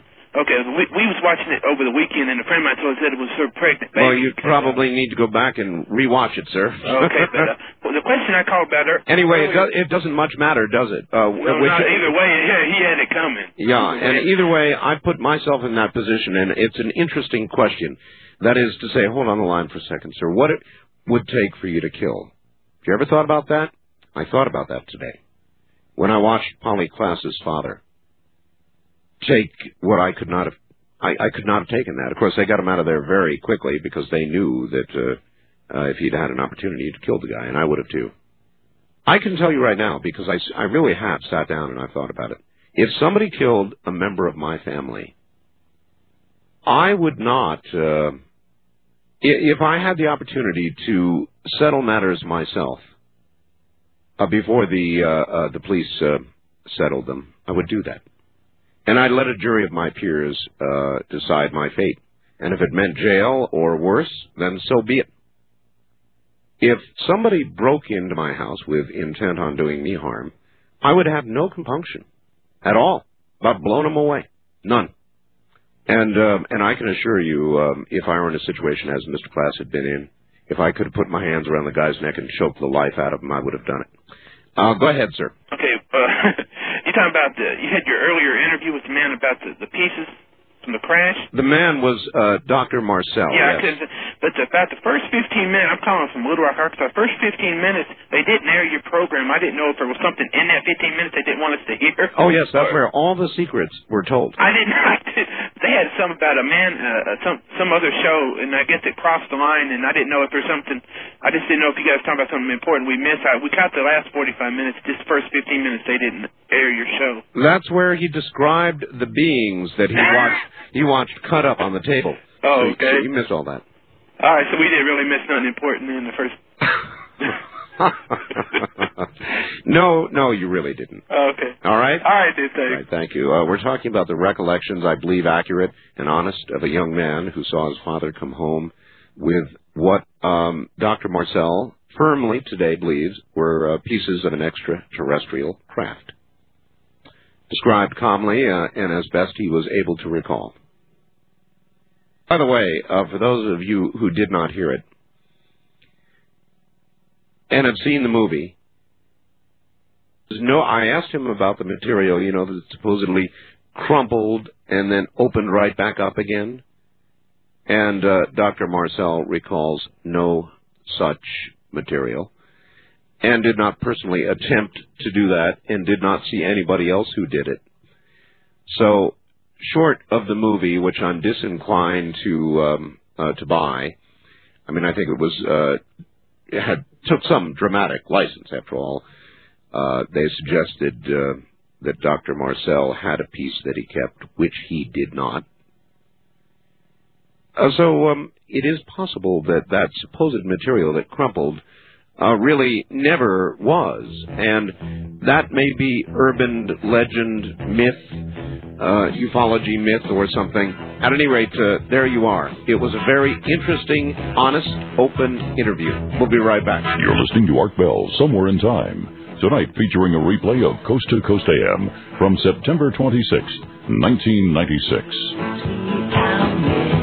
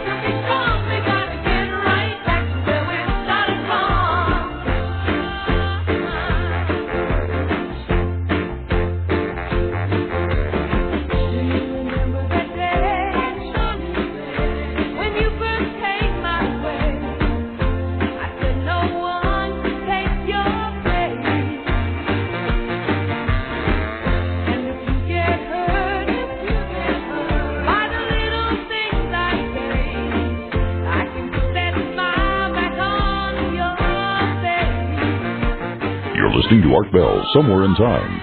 Tonight featuring a replay of Coast to Coast AM from September 26, 1996. Good morning, everybody. I'm Art Bell, and it's good to be here. It is a Thursday morning. In the first hour of the program, we had uh, Dr. Jesse Marcel Jr. on, interviewed him about his dad and what happened 50 years ago in Roswell and what he remembered. Sorry if you missed it. We're into open lines now, and anything you want to talk about is fair game. You know what's going on in Israel right now with the Palestinians, about 55 dead. And this is either going to resolve uh, itself peacefully at some point with all the overtures, or it's not. And the answer may be not. It may be the beginning of a civil war in Israel, what amounts to a civil war. And I never really did think that this was going to work out with the Palestinians. Obviously, it is not working out at the moment. And I don't think in the long term it is, and I don't think in our lifetimes the Israelis are going to make any sort of peace with the Palestinians or the Syrians. Uh, but it's a horrible situation, and it continues. Uh, now, we were told about some place in Florida, a very interesting place, last hour, and I, frankly, have not been familiar with it. Art, the place in Florida is called the Coral Castle. That's from Linda in Fresno. Then I got this, too. Art, I saw a report on that gentleman in Florida several years ago. He said he discovered the secrets of the Great Pyramids and how they were built. He then proceeded to build a house for his deceased wife, who died years before, stating the secrets also revealed time travel. A door of that house, or to that house, weighs four tons. It is perfectly balanced and can be moved with a finger. Also a two-ton perfectly balanced rocking chair. This man one day disappeared without a trace. Isn't that fascinating? Well, now, this one has escaped me somehow. Or this, Dear Art, the place in Florida is called the Coral Castle. Here's, here it is again. I've been there. I'm trying to get through to you now. Uh, if you want, you can call me. Uh, blah blah blah. This is Stu in Fort Lauderdale, oh, in, in Florida. Well, maybe I'll call him. I've got his number here. I think I ought to call Stu and find out what he knows about this place and about this story. It's kind of interesting. Could he have discovered, do you suppose, the secrets uh, the ancient Egyptians had, and how in the world could he have done what he has done? Maybe I'll pick up the phone and call him.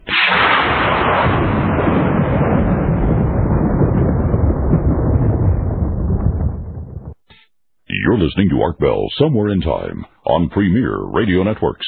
Tonight, an encore presentation of Coast to Coast AM from September 26th, 1996.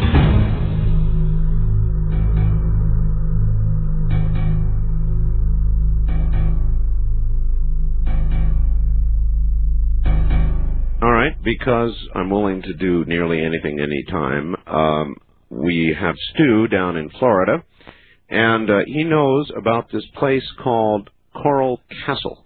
Stu, welcome to the program. Uh, wait a minute. There you are. Stu, are you there? I'm here. Okay. What do you know about this place? Okay, well, pretty much uh, what the, the other fact you read was uh, there's this uh, very slight man from Latvia, is where he came from. He was like about maybe five foot two, uh, weighed about 105 pounds, and he built this house for his, his supposedly sweetheart. Uh-huh. And the whole thing is carved out of solid slabs of coral. Coral. And there's a two-story structure there, uh, which is built out of solid slabs of coral, and there's a, a fence around the property, which uh, are made of the walls of the fence are made of slabs of coral. If you go outside the perimeter, you can see where the slabs of coral were lifted up out of the ground, like if they were laid back down, they would fill the hole completely. But it, it, it's unimaginable how it was hewn out of a solid chunk of coral. And in this fence wall, there is a, I guess, a piece of coral maybe about four feet wide by about six or eight feet high. Right. There's a spindle going through it. And it's so perfectly balanced that you could just push it with your finger, and it'll spin around like a revolving, a revolving door. Uh, there's all sorts of astrological shapes carved out of coral mounted on the walls. And this thing, these stones weigh tons? Tons, tons, and there's primitive blocks and tackle there. Supposedly he did it all by himself with primitive block and tackle, and Hmm. they say he is he has known the secrets of how the pyramids were built. Well, is that a myth, or is uh, is there some documentation No, there's absolutely no documentation. That is no just a myth. documentation? So Uh, there's probably a lot of myth that has grown up about this, but still, how could he have done that? Nobody knows. It's like nobody knows how we built the pyramids. and Nobody knows how this. Well, if he really had the secret of how to do that, and or time travel, and or uh, levitation, and uh, he's now dead, Uh, supposedly, yes. supposedly dead or disappeared, Yeah, I think he's passed on. that's on. But Per- it's a tourist attraction down in South Miami in the Homestead area. Pretty selfish to, you know, leave the world with such incredible secrets. Yeah, I would imagine so. And uh, it's a tourist attraction. I have some pictures of it that I've taken. If you'd like, I'll send them to you. I would love it. And uh, I'll try and get some information from them and send it on to you. Also, if you like their phone number, they're in the phone book. Well, I, it wouldn't do me any good this Yeah. time of the day, uh, but photographs would be wonderful. Yeah, it, it's amazing. You look at it, you just wonder how somebody could have uh, done this all by themselves, or even with some heavy equipment. Well, I'll tell you what, if you send them, I'll put them up on the internet. I will get them out to you. All right, my friend. Thank Take you. care. Take care, Stu. That's Stu in Fort Lauderdale, Florida. So it's real. But it's hard for me to believe that somebody would have secrets of that magnitude and keep it to themselves and take it to their grave. Block and tackle? I don't think so. Four ton stones, one man? I don't think so. Wildcard line, you're on the air. Good morning. Hi, Art. Hello. Hi, uh, my name's Eddie, and I'm calling from Omaha, Nebraska. Yes, Eddie. Uh, I, I was just listening earlier um, this week. Uh, somebody by the name of Al that was on your show, Yes. and he was talking about sleep paralysis. That was last night.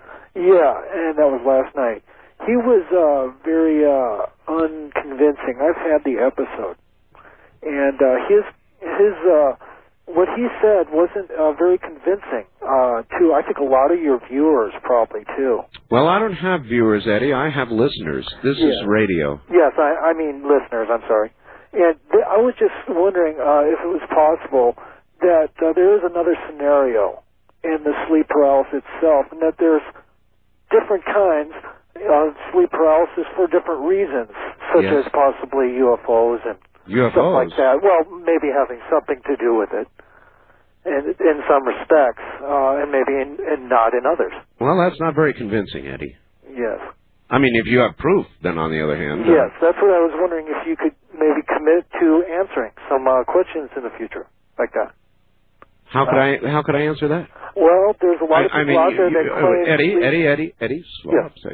You said he was not very convincing. I rather thought he was. So did Yes, he was convincing. No, no, no, Eddie, Eddie. Eddie's. Please let me finish. I'm sorry, sir. Um, he was to me convincing, and to many of my listeners, because I'm I got a, a million different faxes. But um, having said what you said, uh, it seems to me you're offering up uh, a significantly more implausible uh, explanation uh, without any proof. Yes, that might be true. Mm. All right, all right. Well, thank you, Eddie. Thank you. Take care. In other words, you're not buying into his explanation of the power of the mind, which seems rather plausible, and to me you're jumping to a rather implausible uh, explanation, particularly for such a widespread phenomenon, uh, and attributing it to um, uh, UFOs. UFOs? Really? East of the Rockies, you're on the air. Hello. Art? Yes. Hi, this is Tim from Omaha. Hi, Tim. Two Omaha calls in a row. Uh, true. How are you doing? I'm doing. Uh, I have a question for you. Okay. If you're if you're uh, driving along and somebody tails you in the car, uh, what do you usually do if if they uh, want to get out, want you to get out of your car and start a fight? If I'm in a car and somebody is tailgating me, is that what you're asking? Right, and you pull into a restaurant and Yes. and, and uh, you're in the parking lot of the restaurant and they pull in behind you and want you to get out of your car. What would you do? Strange question, isn't it? It is a strange question. Um, I know that you probably pa- you're probably packing, you know. um, So I don't know. I it's, well, uh, are you are you asking whether I would shoot somebody over over a tailgate? No. no, no, no. I'm I'm talking. Would you just drive away and And would it, what would you do if he followed you? For for an, an, an, amount- Uh, you know, I mean, if somebody look, if somebody came after me, I'm, um, I'm probably going to protect myself. Does that answer your question? Sure. That's all. I'm, I I doubt that I would um, provoke a fight, but I doubt that I would um, uh, walk away from one either. Uh, I mean, if somebody takes a swing at me, um, I'm I'm going to swing back and have.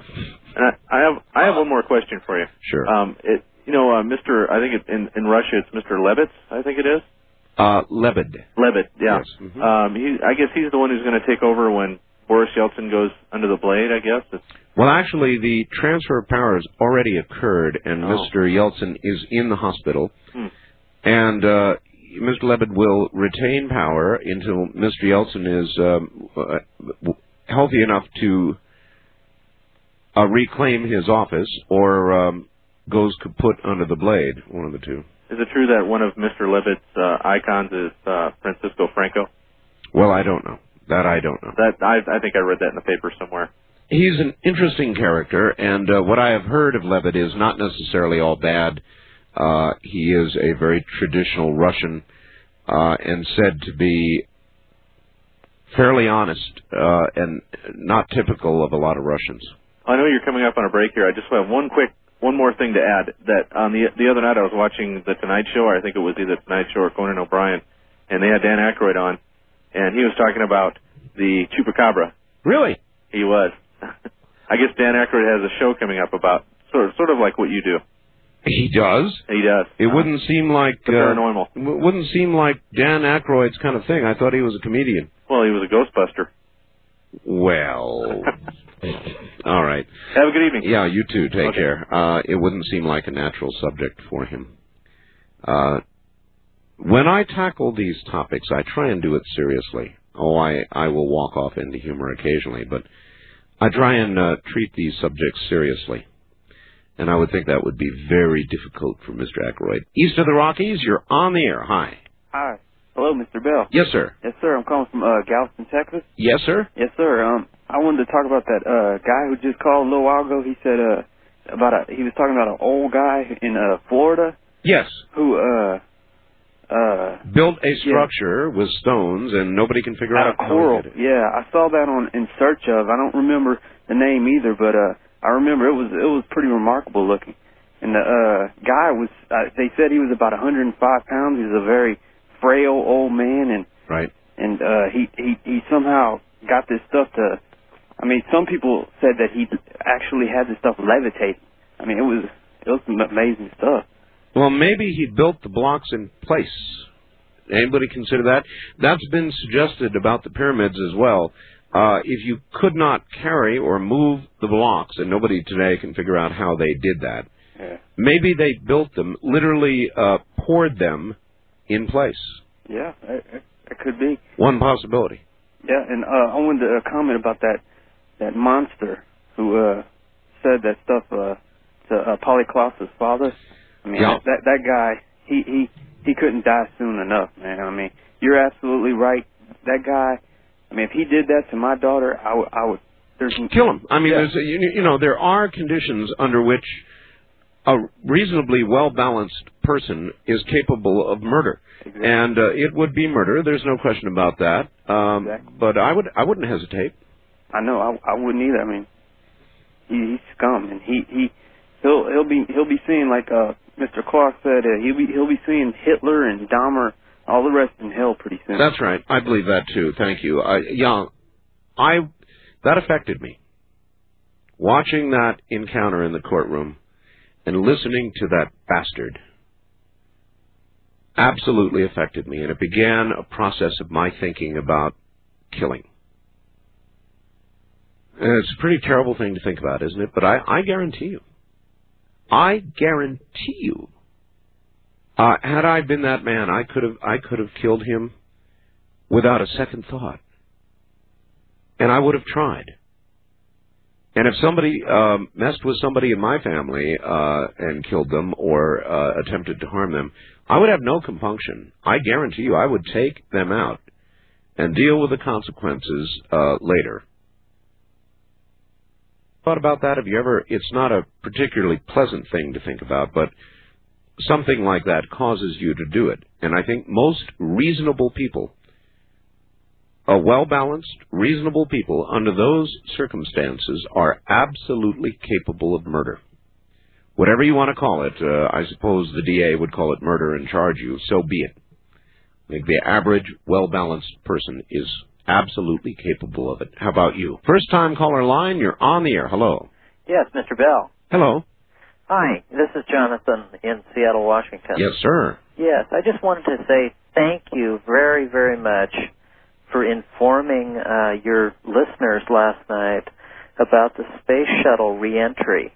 I was lucky enough to be on my way home from work when I heard you announce this, and I got home to West Seattle.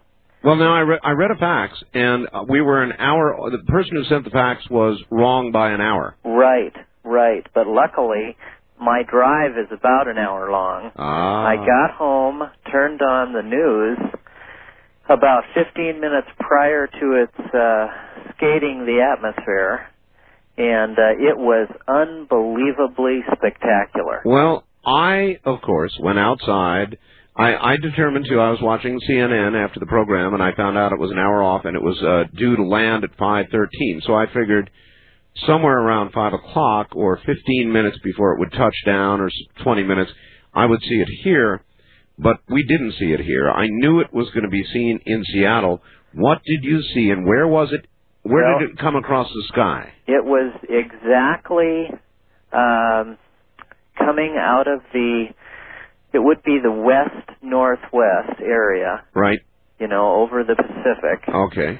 And I was lucky enough to be standing there when I was just struck, just dumbfounded, because I literally was looking in the right direction at the right time, and it just started to spark slowly and then burn solidly just at the horizon line, just above the horizon. Mm-hmm.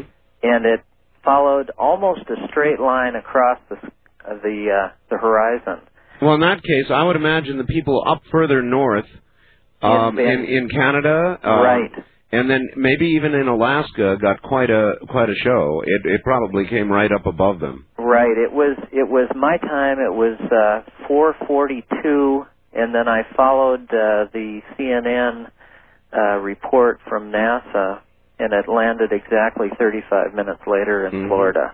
Well, I got to see it once, and um, it was incredible. I it began in the on the western uh, horizon, about oh 20 degrees above the horizon, as kind of an orange blur. Right. And suddenly, that orange blur turned into an orange streak, and it just went flying right across the horizon. Absolutely awesome. Exactly. Just fabulous. Yep. Did you hear a boom? Uh, no, could not hear any sound. I think it was probably too far north. By the uh, CNN indicator, it was right on the border of Washington and uh, Canada. Really? Yeah. All right. Well, let's see what some Canadians uh, uh, were able to observe. Thank you. Okay. All right. Let's let's open the line. Thank you very much uh, for Canada. Let me see. Uh, would everybody else on the west of the Rockies line hold up for a moment during this break? I want to hear from Canada. Did anybody in Canada, uh, maybe up in uh, Alberta, that that would have been about seems like ground zero for a overhead pass. Anybody up there happen to catch the uh, reentry? When you do, and when it is uh, close, it, it is absolutely awesome. And of course, it depends on the final orbit. Uh, that is to say, who's going to see it. Sometimes it comes across, literally right across Central California. Really, really cool. So if you're in Canada and you saw it, call me at one eight hundred eight two five. Whoops, correction, one eight hundred six one eight eight two five five. Canada. One eight hundred six one eight eight two five five. Or Alaska. Now the Alaskans may also have been treated to quite a show.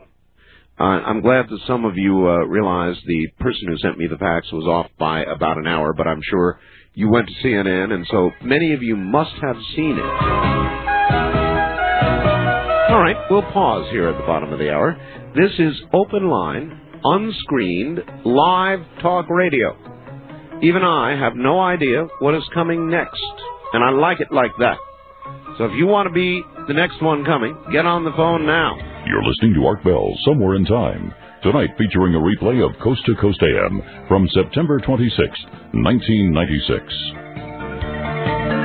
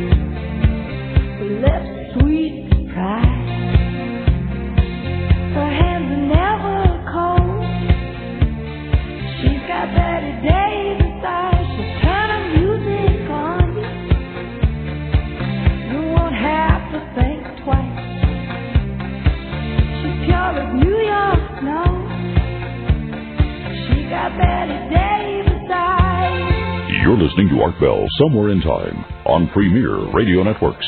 Tonight, an encore presentation of Coast to Coast AM from September 26, 1996. All right. Um, I talked to people in Fairbanks and Anchorage during the break, and uh, they had nothing but clouds, so they didn't see it. But it looks like as you move east a little bit, somebody up in uh, Alberta got a good look, and here he is. Hi there. Hi, how you doing, Art? So you're up in Alberta, eh? Yes, sir. All right. Did you uh, did you go out and take a look? I did. I, I'm not into the astrological things, but after talking to you, I just had to see it. And? I had to see it. So you wandered out, and what did you see? What uh, wh- where did it cross the sky? Um, it crossed right over the horizon, going going eastward, kind of southeast. Bright red orange streak. Wow. It was cool. So it, it came. Uh, you'd say the horizon. It went directly overhead, Well, a little bit south of me. a little bit south, but but well, that's what it looked like to me. but I have all right, around well- in the building. you probably had the premier view then. Probably looked good to me. Yeah, it really is neat to see that shuttle come back. Yeah, I work graveyard shifts at an alarm company also. Oh, you do? Yeah. Uh huh. And uh, that beeping sound you wanted to wanted to know if it was an alarm. Yes. Uh, can you play it back and I'll check and see if it sounds like anything we use? Um, I'd have to go hunt up the number again. I did that the other day. You didn't hear it when I. I, I heard it, but uh, I just wanted to see if it sounded anything like ours. Uh, well, I hate to do it again. Um, maybe I will though. I'll see if I can hunt up the number. All right. If it sounds like a bunch of really quick beeps with a pause between them, that's what alarms sound like. Yeah, it was uh, obviously looking for a response of some kind. Yeah. Uh huh. So that's my best guess. Thank you uh, very much. So there you are. See, Alberta got a pretty good look. I thought Alberta would be about right. Now the Alaskans would have had a good look had it not been for nearly total cloud cover uh, over Fairbanks and Anchorage. First time caller line, you're on the air. Hello. Hi, Art Bell. Yes. Hi, um, I just have a quick question on uh, if you've been uh, uh, any uh, those conferences uh, up in Minnesota, UFO conferences. Have you been on any of those yet? Never. Never. Um, I was wondering, do you know of any that's coming up? Um, there was one just in Tampa, and I'm not frankly certain where the next one is coming, but they're coming almost on a monthly basis now. Okay. Uh, so why are you wanting to go to one? I'm going to the one in Minnesota on October 5th. Oh, I was see. wondering if you do any of those. Uh huh. I have not yet. No. I have not yet. I'm I'm sitting on a lot of things that I could be doing and I am not doing. Uh, thank you. I'll tell you, I have heard in the last two days. I've heard from CBS that wants to do a story. I got a call from CBS, matter of fact, today. Strange Universe, hard copy. Two other major networks that I can't mention. I have heard from more networks lately. Uh, I've heard from everybody but uh, Peter Jennings. I haven't heard from ABC. Uh, let me put it this way: I've heard from every major network save ABC. Of them want to do something or another, and I am just I have just not been. You know me in television. I I don't like TV, and these TV folks can't understand that. They just don't understand it, and uh, and I I know how they feel. I mean, it is their medium and their baby, but I've always felt, I really have always felt, and I really still do. And you know, they really try to tempt you. I mean, we're talking money here. They try to tempt you into doing television. And I don't think it's a good idea. And of course, I've been invited to a million of the UFO conferences, and I could be jetting all across the country all the time, and I haven't done that either.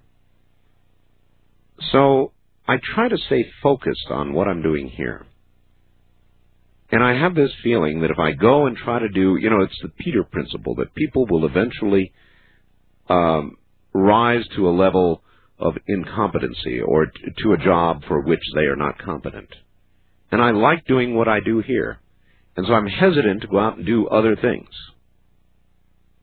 Maybe I'll someday get over that, I don't know, or maybe not. Wildcard line, you're on the air. Hello. KQMS, Redding, California. Well, hello there. So if I go on vacation with you, do I get to follow you and Mona around? well, sure. I really want to know, because if I don't, I'm not going. Well, uh, are you going? If I don't get to follow you guys around and party with you guys, then I'm not going. I see. Well, we are there to meet with people, so yes, uh, Because I want to watch you eat. you want to watch me eat. Yeah, I'm nosy. Well, I, I do copious amounts of that on cruises. Everybody does. I bet. I've seen those commercials. It's like, actually, it's totally deadly. I mean, they feed you the best food. The, I mean, the best food in the world, all you want, any time of day or night. Oh and, and there is no way to go on that cruise without coming back with more pounds. No, seriously. I mean, you know, the Seriously. pyramids are there for many lifetimes. We only have you for one lifetime. Well, fortunately, it's this one. Uh huh. So you know, the reason I have to know is because I'm saving up to go to that Farsight Institute. Oh, are you? Yeah, and Going to become a remote viewer? uh huh. I thought it was really cool. You know what I really like about it? What? It's like half the metaphysical type thing and half scientific. You know what I mean? It's Well, it's it's um it's a metaphysical discipline uh with, with uh, I guess a metaphysical uh experience with a scientific discipline applied to it and uh yeah. I so thought it- that made it really attractive to me. Yeah. Because, you know, I, I think people go really overboard on that New Age thing sometimes. Um they're kind of out there. well sometimes you know wanna tell you sometimes but you know for example the guest I had on last night No, no, he had he was a, had excellent credentials. yeah I really buy into that I I've not done it but I felt the beginnings of it and I have a feeling he's dead right Mm-hmm. Listen, I'm going to tell you something else. You know what? I used to smoke cigarettes, and I got this subliminal tape, and I haven't smoked cigarette, cigarettes since May. And the catalog that I got it out of has this tape in there called Freedom from Allergies, right and it's supposed to use your subconscious to keep you from be, for being allergy free. I bet you it would really work for Mona's asthma. sounds pretty touchy feely to me It's not. In fact, I did. You know, I read like the messages, and um, see, Dr. Jonathan Parker is one of the is he, they carry a lot of his stuff.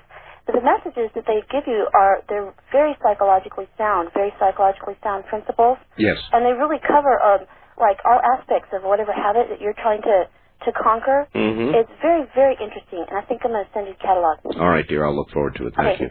bye. I firmly believe, and that's why you see me into these topics, and that's why you see me treat them seriously. Because I firmly believe that we are more than just our shell, our bodies. Our minds are capable of things that we have not yet begun to dream about. Uh, there are things out there, I'm going to begin to sound like Neil Armstrong, but uh, there really are things out there that we have not begun to explore yet. And I think more and more people these days are waking up to that fact. And so you, you hear me do a lot of that sort of thing. Uh, my wife is in uh, her second day of a pretty serious asthma attack. And uh, so that's uh, taken a lot out of me in the last day or so. Uh, she has um, asthma. The poor gal has had it since she was a child, and uh, it's a pretty serious attack. Not as serious uh, yet as the last one, but uh, very serious, disabling. I mean, to the point where you can only uh, sit and concentrate on trying to breathe. East of the Rockies, you're on the air. Hello. Morning, Art. How you doing? Okay. Uh, a couple of quick things. I was talking. To, you talked about the guy in uh, Homestead, your Homestead, about the coral. Yes. Uh, yeah, he has was featured on uh, Unsolved Mysteries. I'm not sure it was one of the old reruns. Right. And what they were talking about, he would uh, be working, and people would come up and see him listing things with his fingertips, and he'd stop whatever he was doing and talk to him and answer all their questions and stand there and wait for him to leave. And when he when they left, he'd go right back to doing his work. Mm-hmm. And uh, Well, why would a man with an incredible secret like that take it to his grave? I don't know. I, it, it was one of the strange things about him too. They said he was never he would never ask anything direct, any answer any direct questions about how he did things, but just would tell that he had the secret to how to build the pyramids. And uh, maybe he just didn't want the secret to get out. Maybe it was too something that was too powerful for anybody else to understand. oh, that's really intriguing, isn't it? Yeah, yeah, it's something. And about Dan Aykroyd, I want to say he was uh, about him. He's real serious about the uh, uh, UFOs and different things like that. When he made uh, that interview with him when he was making my, um, I guess my stepmother is an alien, and he was talking about he'd like to get interested in he's interested in UFOs and different things like that. So he, I think he would take it pretty seriously. Well, I would hope so. You know, if he's going to do something on it, I, I would hope he would take it uh, a serious approach to it. Otherwise, he ought not do it. Oh, this is Scott, by the way, from uh, Tennessee, WTN. All right, Scott. All right, thanks a lot. Thank you. Art. Enjoy your show. Take care. Um, there is an awakening going on across America uh, to to things that people used to laugh at or scoff at, and they're not laughing anymore, and they're not scoffing, and they're beginning to pay attention. And I'm frankly glad to see it. I, I began looking at this sort of thing many years ago in talk radio, and I did. Uh, I would do a number of shows. I would simply deviate every now and then because I got sick of talking about nothing but the news uh, or politics, more specifically. And uh, so I've done interviews uh, in all of these areas, and we've had discussions for years about these kinds of things. And now all of a sudden, I see the rest of the country beginning to come around, and it's a kind of a, an awakening, and it's a positive thing. I believe it is a very positive thing. There are still many who sit on the sidelines and chuckle away. Uh, well, let them do so. Uh, there is more to life than that which is apparent um, from a material point of view. Wildcard line, you're on the air. Hello. Jim from Omaha. Yes, sir. On your Coral Castle. Yes. They, remember the old series, uh, In Search of Le- Leonard Nimoy? Sure. They had a special on this, a 30 minute program on this. Right. And uh, I, I, still, I copied the program. And this gentleman originally built this uh, place, and he got mugged in his place. And he moved it 30 miles. And the interviews they did with the people that, uh, truck driver, he rented a truck and had the driver go around the corner, come back in a few minutes, and guy load these big rocks, and they moved them 30 miles. Hmm. And he wrote a book called Magnetic Current. Never was published. You know, never never sold. But there is a television show in, on, on that uh, Coral Castle. Shows some home films of him. Well, he must have known something again to take it to the grave. Yeah. Well, the people that he uh, got the land from originally Yes. when he showed up, uh, he told the owner, which was his only friend, that he discovered the, which they interviewed, the uh, secret how they did the pyramids. They got the home film of him in his coral castle. And what happened to him, he put a suit on, went to town one day, checked himself into the hospital, and died in the hospital. He had tuberculosis. Really? Yeah. But uh, if I ever get a copy of that, I'll send it to you. I'll look forward to that.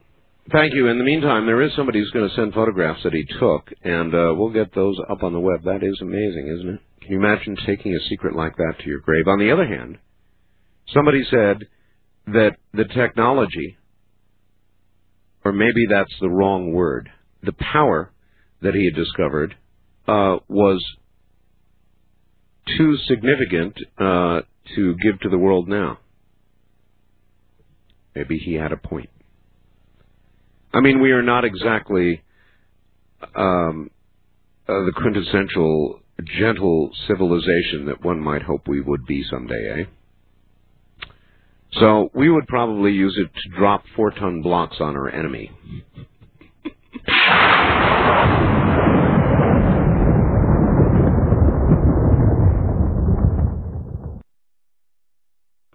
Now we take you back to the night of September 26th, 1996, on Art Bell Somewhere in Time.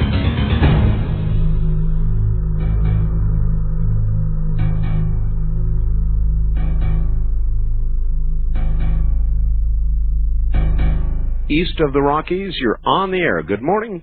Hello. Hello. Yes, this is Mark from Murfreesboro. Hi, Mark. Yes, and I was wanting to ask Art Bell about the possibility of getting Jacques Vallée on the show.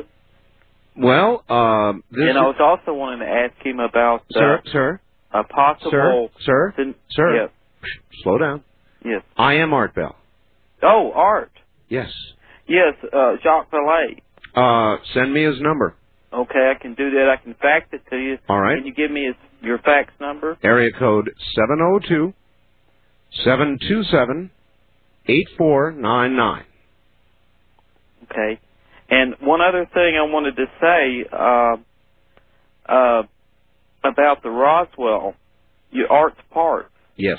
It could be a uh, government, uh, the faction of the government uh, that that uh, Dr. Boylan was talking about a couple sure weeks could. ago. There's no question about it. That, that they may be trying to throw you a, what do you call it, though? you know, to hook you, you know. Well, they've And- done a and good job. What? They've done a good job. I'm hooked. Yeah, uh, but I mean, it could not be. It, it's possible that it's not from you know some flying saucer from from outer space. It Of course be, it's possible. But either way, sir, it's a big story because either they have created this or did create it sometime in the past um, in their work in trying to get a lifting body or a saucer or whatever you want to call it, our own government, or it's from elsewhere. Either way, it's a pretty big story, wouldn't you say? Yes, sir. And I like your open mindedness and, and your uh, your carefree attitude. You know that you have to your show and everything. Uh, It's uh, an attitude about life, not just my Yeah. show, sir. It just uh, it is manifested uh, in the program that I do. Thank you. I am pretty much open to anything. Why not? If you close your mind, uh, then you're very likely going to miss something important eventually, aren't you? Now, an open mind will no doubt uh, attract things that are without meaning. On occasion, we see plenty of that here. But then also on occasion, you will stumble into things that, uh, with a closed mind, would have passed you by in the night unnoticed. East of the Rockies, you're on the air. Hello. Hello, Art. This is uh, Paul from Green Bay. Yes, sir. Yeah, how you doing tonight? Fine. Yeah, um, I wanted to uh, help you out with a couple of things uh, you've been talking about for the past uh, few days. All right. Um, one was, uh, have you ever heard of narcolepsy? Yes. And that's what they call the sleep paralysis. Mm, no. Uh, nar- okay, I had been told. Nar- narcolepsy, sir, is a, I believe, a an illness where people are prone to uh, falling asleep right in the middle of their daily activities, uh, being at work, that kind of thing. Right, but I was told because I had the sleep paralysis uh, for quite a long time, and uh, I was told that it uh, it's like another form of narcolepsy. Uh, it's actually a mild form of epilepsy. Well, now that may be. Uh, it's been called a grand or uh, minor mal seizure. Uh huh. So that could be. And yeah, and the the uh, guest that you had on seemed to, uh, well, every time that I had uh, the the episodes, um, there's always been a a, a demon or a, or or something dark that was poking at me or trying to get at me. So I was very skeptical about some of the the uh, explanations that he gave. Um, Well, an awful lot of people, uh, sir, came on and verified uh, exactly what it was that he said. If you listen carefully, an awful lot of people came on and uh, verified, and I've had, I don't know, a million faxes and uh, emails, people that have experienced it, people who said thank you, you know, I thought I was the only one, that kind of thing. First time caller line, you're on the air. Hello. Hello. Hello, turn your radio off. Getting there? Off. Okay. That's good. Where are you? I'm in Boise, Idaho. Yes, sir. My name's Bill. Uh, you had that strange automated telephone thing. Did you figure out what that was? Well, I'm working on the the idea of an alarm system right now, but Okay. uh, no, it's not settled yet. No problem. Well, I heard the sound yesterday on, and if, if, if it's the same one, you can find out. Unfortunately, I don't have the telephone number here for you, but I'm sure one of your callers can give it to you.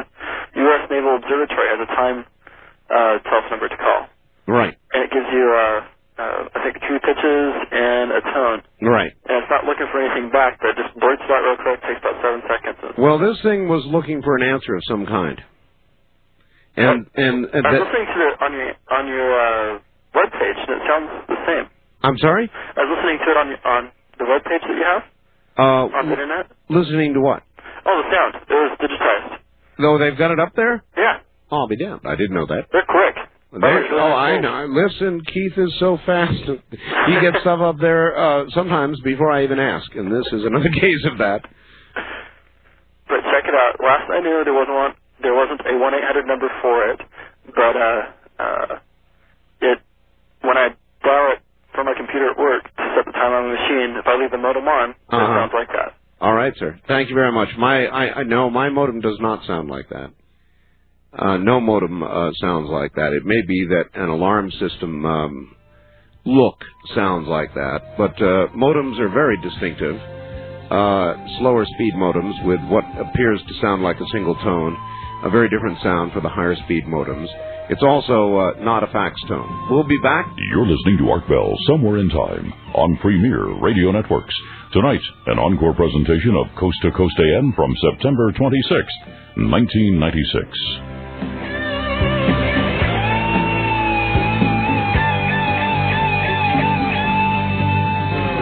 Dina Dell.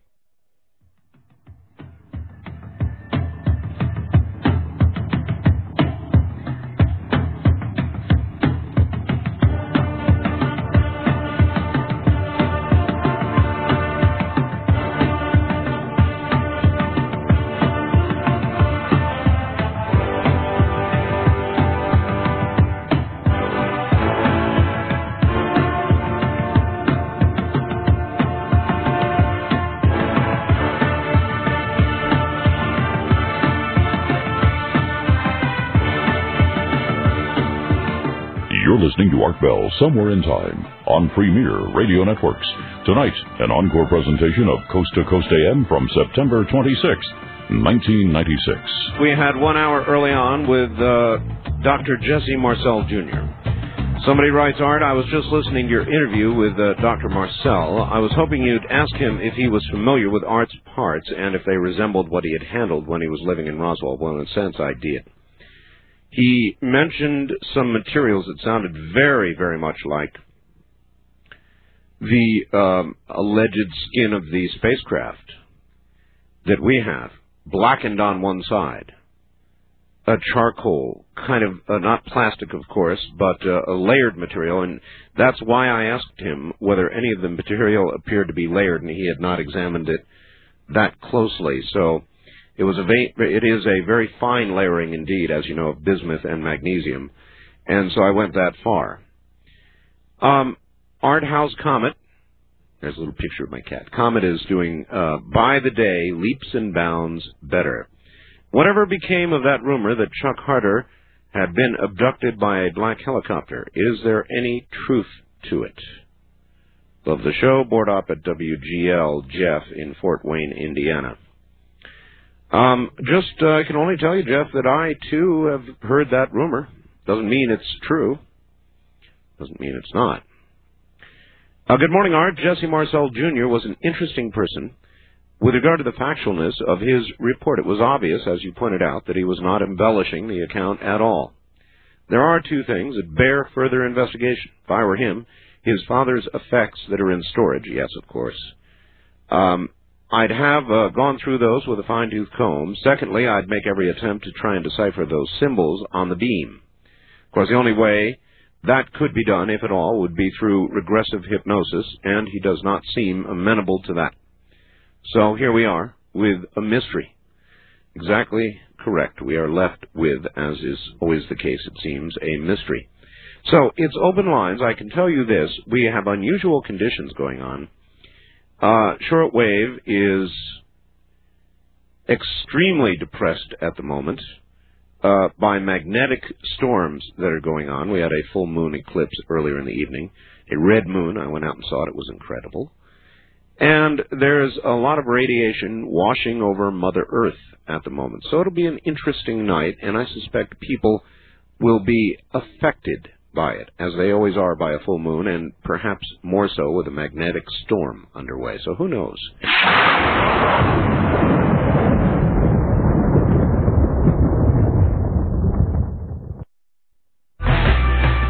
Streamlink, the audio subscription service of Coast to Coast AM, has a new name, Coast Insider. You'll still get all the same great features for the same low price, just 15 cents a day when you sign up for one year.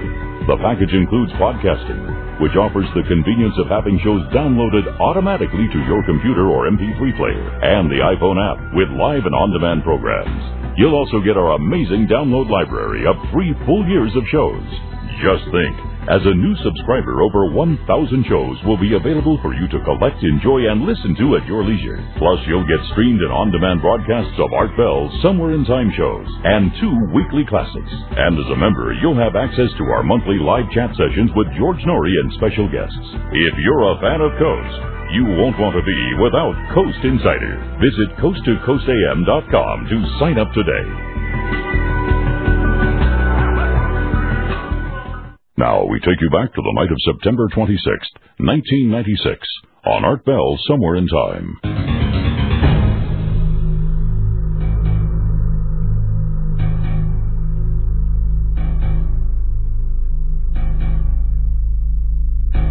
East of the Rockies, you're on the air. Hi. Good morning. Good morning. How are you today? Okay. Um, the thing about the Coral Castle, I have a ten assorted snapshot prints here, and I'd like to send them to you if I could get your address. I would love it. Are you ready? Yes. It's Art. oh, It's Art Bell, Post Office Box four seven five five. Yes. In Pahrump. Don't laugh at that. P A H R U M P. Okay. Nevada. Zip code uh, eight nine zero four one dash four seven five five.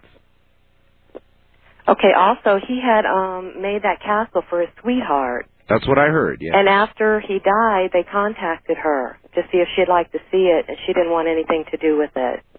Really, Yes, I thought that was very sad. it's gratitude for you. Right, but um there's like 10 different snapshots. There's a panorama, a map of Florida, moon fountain, nine ton gate, Polaris telescope, heart shaped table, giant obelisk, Mar- Mars, Saturn, and crescent, bedroom and bath, and sundial.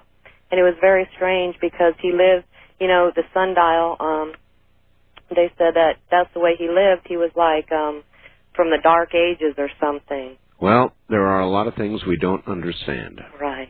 But it's a beautiful place, and uh, I will send you these snapshots. I'll look forward to it, Okay, thank you. and I'll uh, I'll take the best of what I get and get it up on the web. You know what else? I've got some really incredible shots of the pyramids.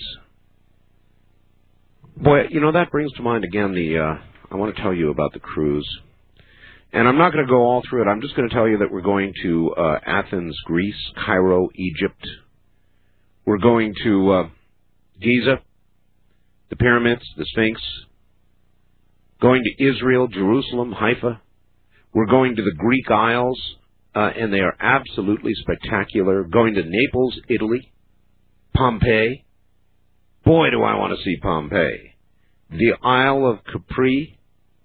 Uh, we're going to Rome, Italy. It's all on the Maasdam. It's a cruise. It's luxury. It's the best ship I've ever been on. It's the same one we were on this last trip, except this time we're going to a, some places that I really, really, really want to go to. It is a year from October 1st. You've got plenty of time, but you don't. You don't have plenty of time. In other words, as always, we book this far ahead of time, and as always, it books very, very quickly, and we quickly reach a state where it is sold out. Boy, am I looking forward to this. West of the Rockies, you're on the air. Hi, Art. This is Ed in Finland, California. How you doing, Ed? Okay, a couple of very diverse uh, questions. Uh, first, um, uh, Jackie Gleason, the late comedian. Yes. Uh, he was very interested in UFOs, and I wonder if you ever heard the story that he actually saw the uh, bodies of ETs. There is that rumor floating around. Yeah, he was a friend of uh, President Nixon, and he asked Nixon to see the uh, bodies, and uh, I I just heard vaguely a little bit about it, and I wonder, uh, you know. Uh, No, I cannot confirm it. I, you know, I heard the same rumor, but Yeah, well, that's something. But and also, you know, I'm interested in Nikola Tesla, and there was a city in Northern California named after Tesla, and I can't find too much information about, it, and I wonder if anybody out there might. Uh, I suppose that would be Tesla, California, right? uh, yes, that's it. It was near Livermore, California. Uh huh. That's all I know about, it, and uh, it was in the 1890s, and uh, uh, the And I suppose the entire city runs on free power, right? Uh, well, I think the city disappeared.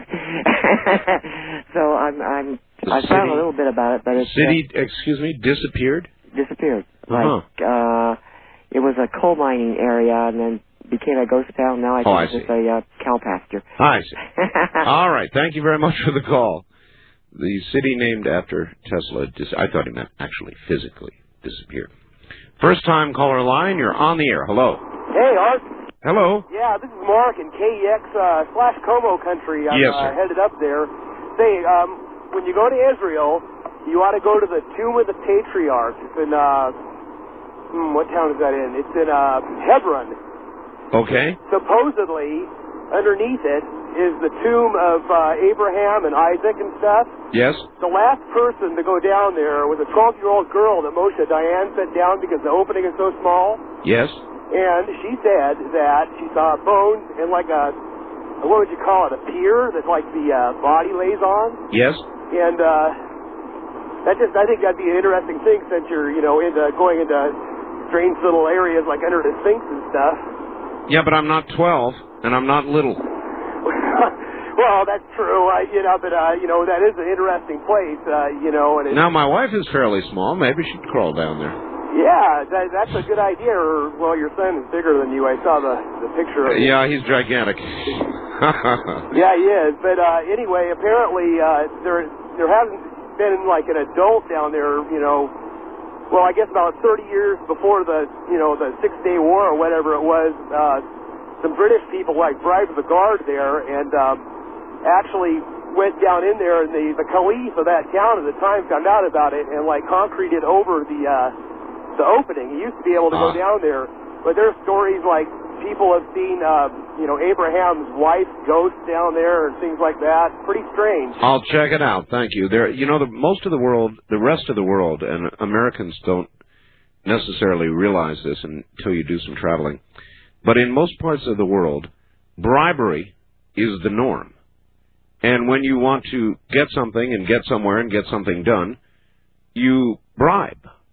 I mean, that's all there is to it. In most of the rest of the world, South America, um, Asia, especially in Asia, and uh, in certainly in uh, Eastern Europe, that is absolutely true. Russia, uh, China, most of the rest of the world operates on bribe. I know it's a horrible thing to have to contemplate, but uh, it, it really is quite true. Um, you can bribe your way into about anything. East of the uh, Rockies, you're on the air. Hey, Art. Hey, yes, Art. yes, Um, I was calling to tell you about Dan Aykroyd. Uh, yes, Um, I saw him on Rosie O'Donnell's talk show. yes. He was talking about that show, and he's very serious about it. He's been working with se- several scientific groups, and uh, they have, uh, don't quote me on this, but I believe what he said they were going to do, or going to reenact some actual stories that they've investigated and found to be uh, trustworthy. And this group that he's been working with has disproved several false things that people have been reporting, and they hunt down true stories, investigate them, and then on the show they are supposedly going to reenact them. I am sus- like- I am I am suspicious of that. Yeah, they're going to do it sort of like the X Files. He said. Yeah, I see. All right. Well, thank you. I I am suspicious of that reenactments. I I could envision, for example, an, a reenactment of the the Roswell mystery, but why would that uh, necessarily be any more accurate or reliable than anybody else's? Uh, example, the the interview we did in the first hour tonight, I think, is as close to hearing what really happened as you're going to hear. That was uh, Jesse Marcel Jr., and he told us what he really saw and what he didn't see. And unfortunately, when you do reenactments and you're doing something for dramatic value, you know, as in a television show, you're under pressure to make it interesting. And I'm I'm sorry, and I no reflection on Dan Aykroyd, and I'm sure that it will come out just fine. But uh, there's you know there's pressure to make it look better than it it was, and if even the movie Roswell, which um, even Jesse Marcel said was fairly faithful, uh, found it necessary to put twists in the story, the the un, the unfolding foil, which Jesse never saw the piece which Jesse supposedly took or kept, which in real life he did not. And it's a little difficult to separate myth from reality, and when you're doing things in reenactments, it's, uh, I think, too tempting for people in, in, in the TV industry to include things that ought not be. First time caller line, you're on the air. Hi. Hi, yeah, about the uh, chupacabra. Yes. Um, I, I, did you hear anything about uh, a study that was done by some scientists in Central America where they uh, looked at some of the victims of the so-called chupacabra, and they they found that like the bite marks and the nature of the attacks matched uh, like the attacks typical of wild dogs and things like that, and kind of Well, I, of course I've heard that. Um, uh, how does that account, though, for the hundreds or even thousands of animals uh, that have been found with the bite marks on their neck and all the blood drained? Uh, dogs don't drain blood. Well, I mean, blood's a really good source of protein. I mean, uh, Yes, but cer- even certainly yes, a dog will. but, but you're missing the point, sir. With just two bite marks on the neck, there is no dog I know of that can drain all the blood from an animal. Well, I mean. I think I think you get a lot of hysteria, like you know, when you know someone talks about a goat sucker, and then suddenly every attack is associated with the chupacabra. And, Oh, sure. You know, It's like uh, UFOs. Not everything people see in the sky is an alien spaceship. yeah, I mean Jackie Gleason, you know, seeing extraterrestrials. What's up with that? I, I mean, I just you know, I I just think it's funny how people are so quick to sort of jump to all these conclusions. You know, like this new species of a goat sucker. I mean, like a new animal is going to suddenly appear or something. Why not? Well, I mean, I, you know, I just think it's really incredulous. I, I Well, uh, let's let's think about this a little bit. Um, there's a lot of incredulous stuff, sir, that goes on, but is nevertheless true, like the coral castle that we've been hearing about this morning. Now, Well, didn't he use a block and tackle or something though? I mean, there was some sort of block and tackle there, not capable of moving blocks that size. yeah. So, Well, I mean- so maybe you'd like to answer for us how it was done. I can't answer it, but Right. I mean, I'm sure there's an explanation. I just, hmm I don't, I'm just not really quick to believe, like, you know, all this sort of. Well, I don't know. I'm not. I, I don't listen to the. I actually. do you believe do you believe that animals become uh, as species become extinct? Yeah. You certainly. do you do believe that? Yeah. Is it unreasonable to believe that new species appear? Uh, no. I mean, I think yeah, that happens for That- sure, that but not happens. not not by such a big leap as you know something that sucks blood. You know, feeds in a completely different manner than. Well, you said it yourself. Blood is protein. Uh, yeah, that's true. Yeah, a lot of things. You know, I, I, I think blood. bats uh, dr- bats drink blood, don't they? Yeah, yeah. Uh, So it is not unreasonable to believe that there would be a creature that would sustain itself um, with the with the protein in blood. Well, yeah, that's true, and a lot do. But why would it suddenly appear now? You know, I mean, Well, I, I, I don't know. so- I mean, why why are species becoming extinct now? Well, because man is taking away his habitat or animals' habitat. It's, That's a very small uh, cause. It is indeed a cause, or maybe it's a big cause. I don't know, but there are uh, species that become extinct uh, without the help or the hindrance of man. yeah, that's true. Also, I mean, it's a natural process. Also, you know. so that there could be a new creature. I mean, it's like asking, why are there new diseases? Yeah, I mean that's well, you have a good point, but I just I think you know for a new sort of a new animal that's so different from anything that's previously been described that flies and jumps around like a little you know Mm-hmm. some sort of vampire dinosaur. I mean uh, the descriptions are so weird from a few things I've read. It just I don't know, and you know how is it suddenly, you know, how does it radiate so fast? It's seen in Mexico, and then suddenly it's in, you know, New England or something. I, I don't know. Just Well, uh, those those are questions I don't have answers for. Yeah. Okay. Well, I, I, mean, I, I haven't heard about New England. Uh, where has it been seen there? well, I thought I heard in Massachusetts or something. There was Really? I mean, here you go now spreading new information. I haven't heard it was in New England. There's an article in Outside Magazine, I think. Here we go. All right, sir. Thank you. All right. So the chupacabra now seen in New England.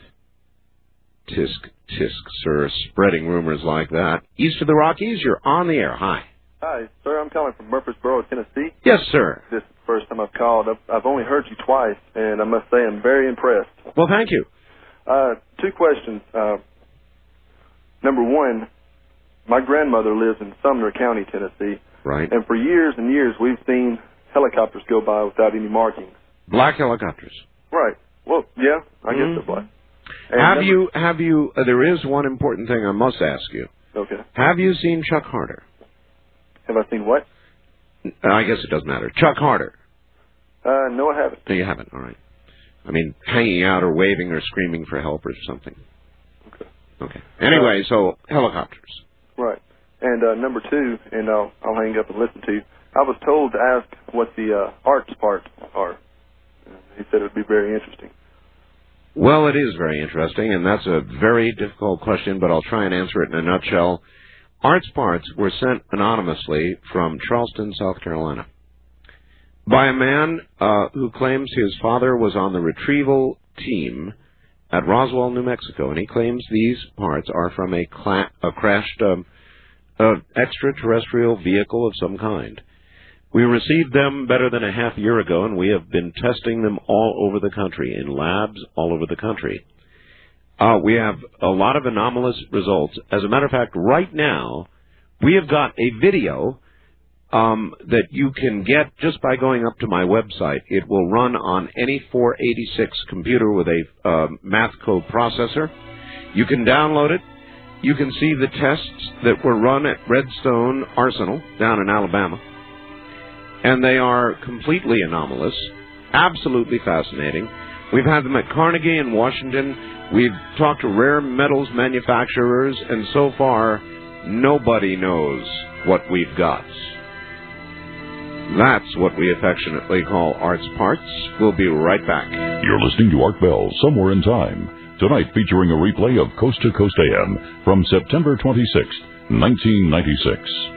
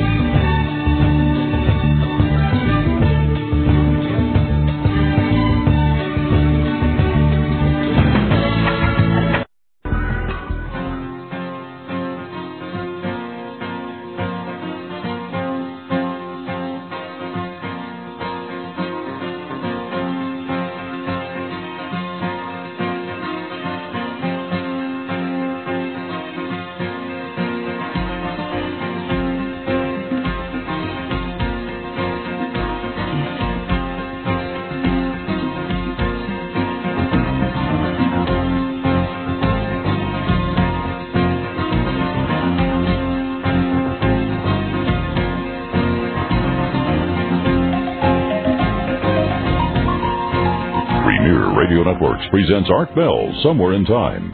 Tonight's program originally aired September 26, 1996.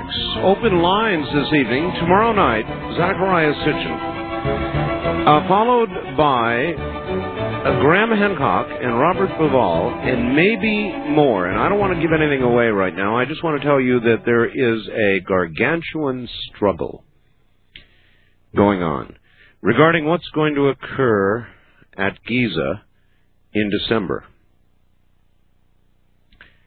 And um, it's like I want to tell you more, but I know better. It would be a disservice uh, right now to a number of individuals were I to open my mouth, and I'm I'm dying to say what I want to say, but I guess 24 hours we can wait 24 hours.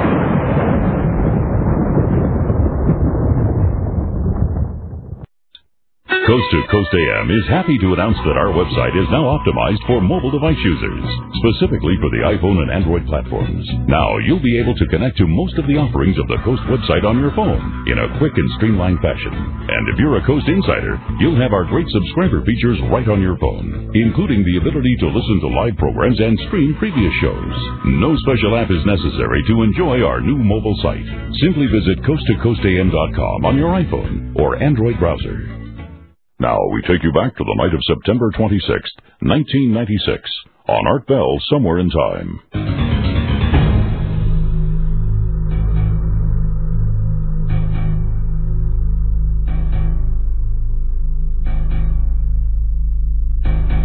Boy, I hope you're going to come along on this next cruise. You know how cool cruises are?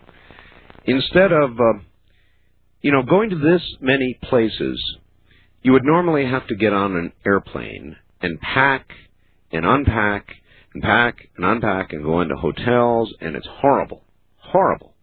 Even though you're seeing exotic locations and having a blast, this packing, unpacking business is horrible.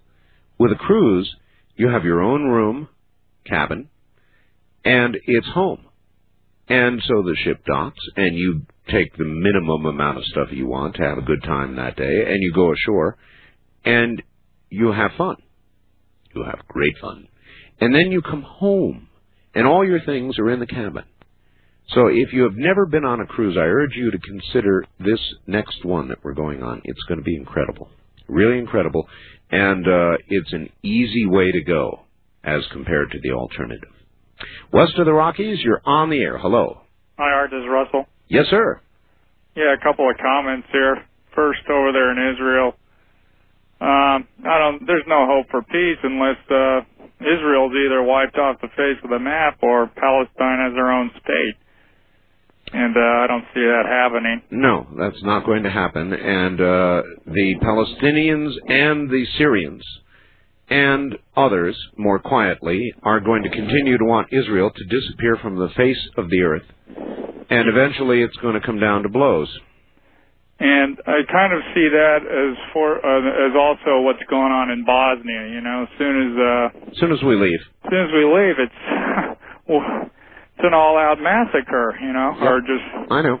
And uh, and probably President Clinton is going to get a Nobel Peace Prize for what he, what he has done. And my question at this point would be, uh, when all hell breaks loose, can they take it back? Yeah, exactly. And same with let's look at Haiti and Northern Ireland. I mean, this is all it's this Clinton is it's just an amazing thing. It's just imagery, you know. It's it's all it, it seems like that's all this guy's interested in is delaying the inevitable Well- with a bunch of smoke and mirrors. There's no substance to any of his policies. Yes, there is. I don't look. I don't fault him for trying in Bosnia. Um, I would fault him for not trying. And any president would have had to have tried. I mean, you you know, we have some responsibility. I know that to go in there and try to prevent a Holocaust, try to prevent genocide. Well, I mean, How far we go to do that, I don't know, but I don't fault him for trying. It's just that I understand, as you do, that the minute we leave, they're going to go back to doing what they do, and that's killing each other. Yeah, and but I still say if we would have just armed both sides and let them go at it, but you know the Muslims have their worldview and the Protestants uh, European Christian, whatever you know, they have their worldview, and they just they've always clashed. This is this goes back to the Dark Ages, you know, the knights and all the Round Table and all that. It's always been the same story. I mean, let's face it. You know, as far as I'm concerned, there's never going to be peace until Jesus Christ is sitting on the throne, ruling His kingdom, and until then, we're just, you know, we got to keep everybody's got to keep themselves armed to the teeth. Well, I'm I'm with you there. Thank you very much. Um, you defend yourself. I don't. I really, really don't fault uh, Clinton for trying in Bosnia. I don't think he had any choice. I really don't think he had any choice. Uh, but I don't think it's going to work. And I do think if we leave, uh, unless there's an international presence there for the next 40 years or so, which there may be, uh, the minute uh, the force leaves, the war will resume and the genocide will resume. It's a pretty safe bet. What's going on now in Israel? It's a little difficult to uh, understand how that will be resolved without it becoming an all-out war. It may. I'm very interested. I want to see Israel. I want to see Egypt.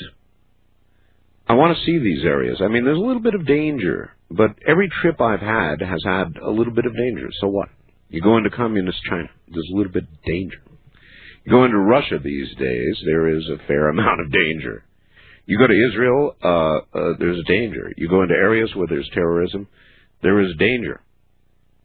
But I like living life, and um, these are things I want to see, and I'm not going to be stopped because there's a little bit of danger.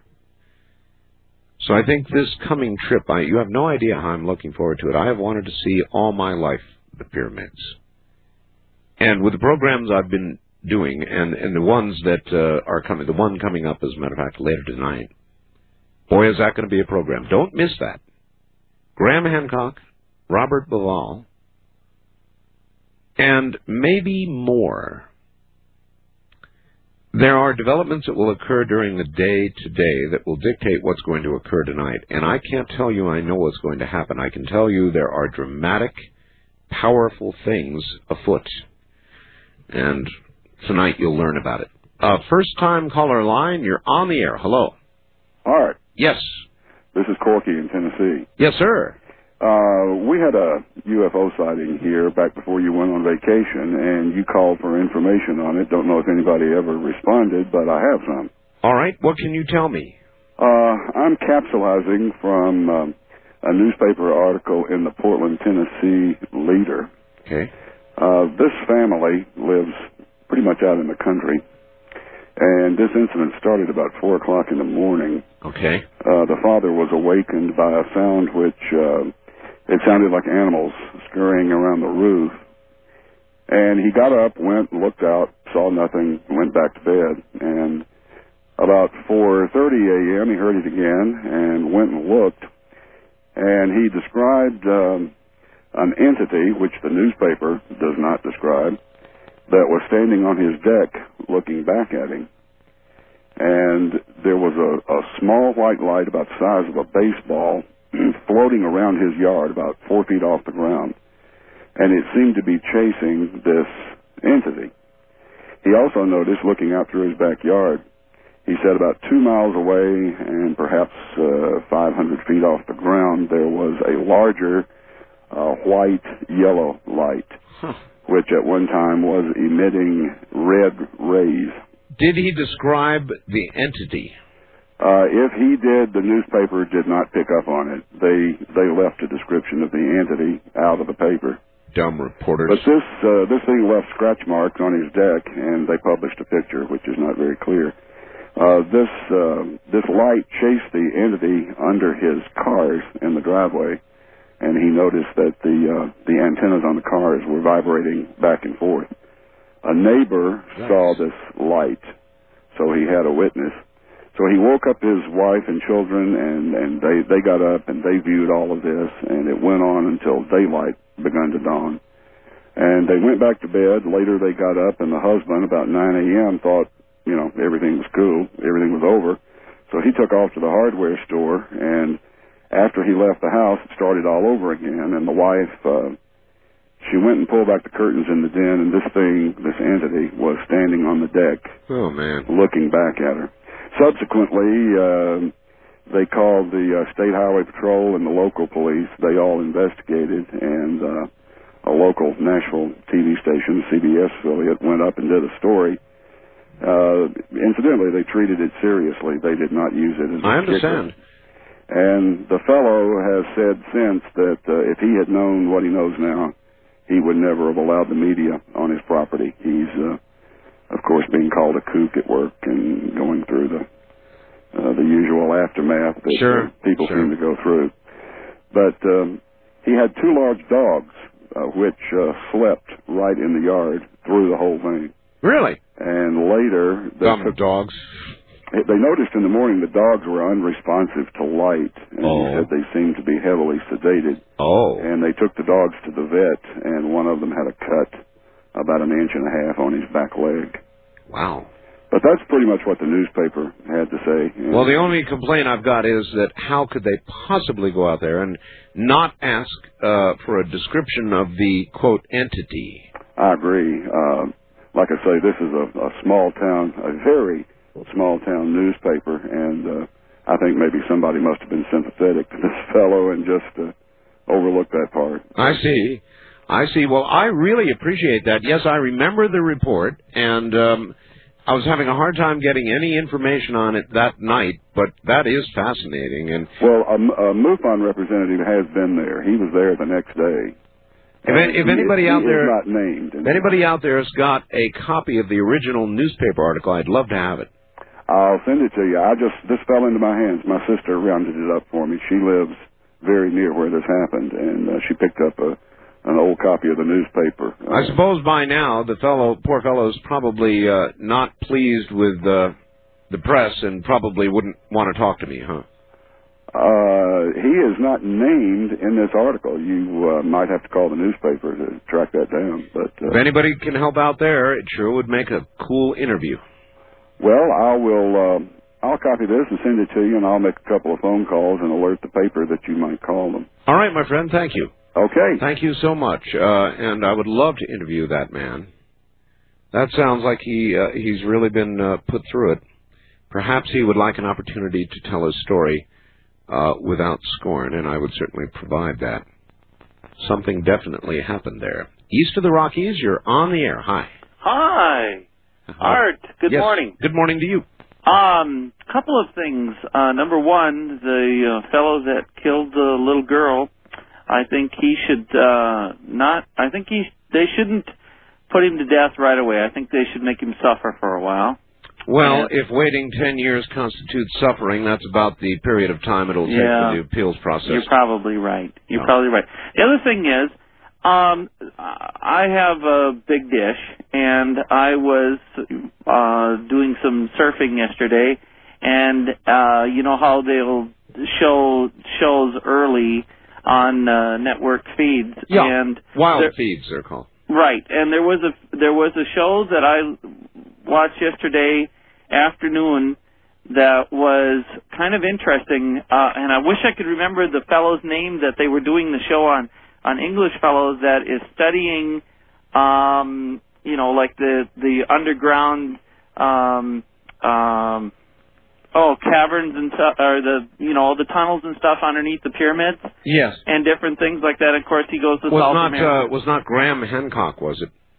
No, no, it was another Okay. another name I hadn't heard of before.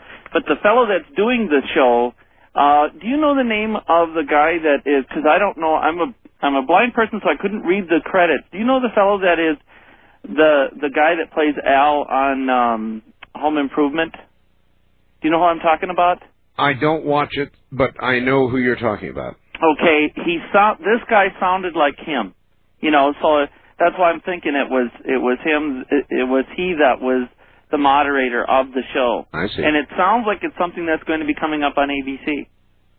I'll and look it for was it. very, very interesting. I caught, I just caught the last, you know, like half hour of it, but Sure. it was very interesting. All right, I thought well, this is down your alley. I'll keep my eye open. All right. Thank you. Thank you. Good morning. And good morning to you, sir. Thank you for the tip. There are so many things these days, so much television, um, so many channels, so little time. West of the Rockies, you're on the air. Good morning, Art. Tim in Denver, Hi. Country. Hi, Tim. Uh, we've been getting snow most of the night. Really? Yeah, about four inches out there. It's not sticking to the streets, but the grass looks uh, pretty packed down. Hmm. So anyway, I've got a quick Maybe, question. maybe it'll improve Elway's game. Uh, was that a slam? Uh, possibly, possibly, yeah. You're evil. You're terrible. uh, a quick question. Uh, if a major event was to occur uh, of, you know, very newsworthy proportions, would you rather it be uh, shortly before you went on the air, when you were on the air, or after you've gotten off the air and had most of the day to listen to it and, and form opinions about the event? Uh, Okay, the answer is the answer is it depends on the event. It would depend on Uh, there are some times when events occur when I'm on the air Mm-hmm. that it's very exciting. Um, the audience participates. I immediately get into it because we do live talk radio overnight, and we have reports here probably better than about anywhere else because we have all these people gathering information. Other kinds of things are horrible because you don't have information about them. You can't get information about them. And uh, the minute it occurs, everybody runs away to television to try and figure out what's going on. And of course, they're sitting there repeating um, usually um, senseless information over and over and over again because they don't know what's going on. Right. And so it depends on the event. A lot of many times I would prefer an event to occur and for me to be able to digest and form my own opinion so we can come and talk about it intelligently on the air. So I don't know. That's no kind of answer, but Well, yeah, it is. Yeah, that, and it makes a lot of sense. Uh, quick uh, story I'd like to relate to you. I loaned a copy of your book to my brother, whose uh, boss started listening. Oh. And when you returned the uh, book to my brother, he said, uh, I asked how he liked it, and he said, I, I really enjoyed it. There was a lot of information that I didn't know.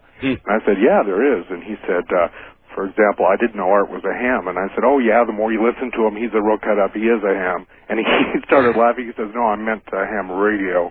Absolutely. buried in ham radio all my life. And uh, and and Busman's Holiday. Thank you very much for the call. I, I'm uh, radio here. Radio really has been my life.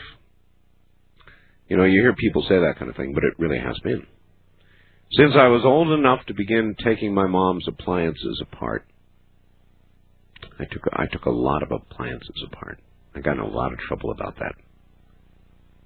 Since that moment, and that was shortly after I could walk, I have been fascinated by electronics, by radio, and my whole life has been devoted to that. And when I'm not doing it here, then I'm doing it elsewhere. For example, when I get off here in a few minutes, you know, the show's about to come to an end, I have an antenna to fix. I have an N connector to put on some coax, and I hate N connectors. Hams will know what I'm talking about. They're horrible. Uh, so, um, one way or the other, I'm consistently involved in radio up to my neck. First time caller line, you're on the air. Hello. Yeah, good morning, Art. Good morning, sir. I uh, tried to call you yesterday. Well, actually, I called my wife and woke her up and had her try to call you. She uh, doesn't actually have the sleep paralysis, but she uh, has a similar experience in while she's fully awake. She, uh, I guess, just uh, has the out of body type thing where she can see herself leaving and she can go places. You know, I was thinking yesterday when we were talking about this sort of thing. Uh, you know, a bad place to have an OBE Where's that? while you're driving. Well, she did it at, at work. She does hair, and uh, Well, sometimes at work it might be all right. yeah, I, I imagine if you're doing someone, Excuse me. some old did- lady's hair, and You, you said she does hair. yeah, Oh, now see, she's a cosmetologist. I understand. Now, now there's one person you don't want to have an OBE is your barber. No, No. but she tried to call you. I called her and woke her up. She's not usually up this time of the morning, but I bet she appreciated that. oh, yes, she did because She she's did? really, really enjoyed the show. But, Air, uh, airplane she couldn't get through. Airplane pilots No, don't Would want to be on that. would be bad too. All right, sir. Well, I appreciate the call. I hope she enjoyed the show. airplane pilots, bus drivers, uh, train engineers, all no, no, no, no for OBEs. West of the Rockies, you're on the air. Hello. Uh, good morning, Art. It's a pleasure to talk to you. I just had to uh, respond on the Polly Klaas. I think that guy should be hung up like a pinata, I I do understand. and Uh, I think he should be beat senseless. I think he's a piece of I get, okay. I, I got the idea. Listen, the show is over. You get the honors. Where are you? I'm in Longview, Washington. All right, do it. Good night, America. We love you. That's it. Good night, America and Canada. We love you both. Good night.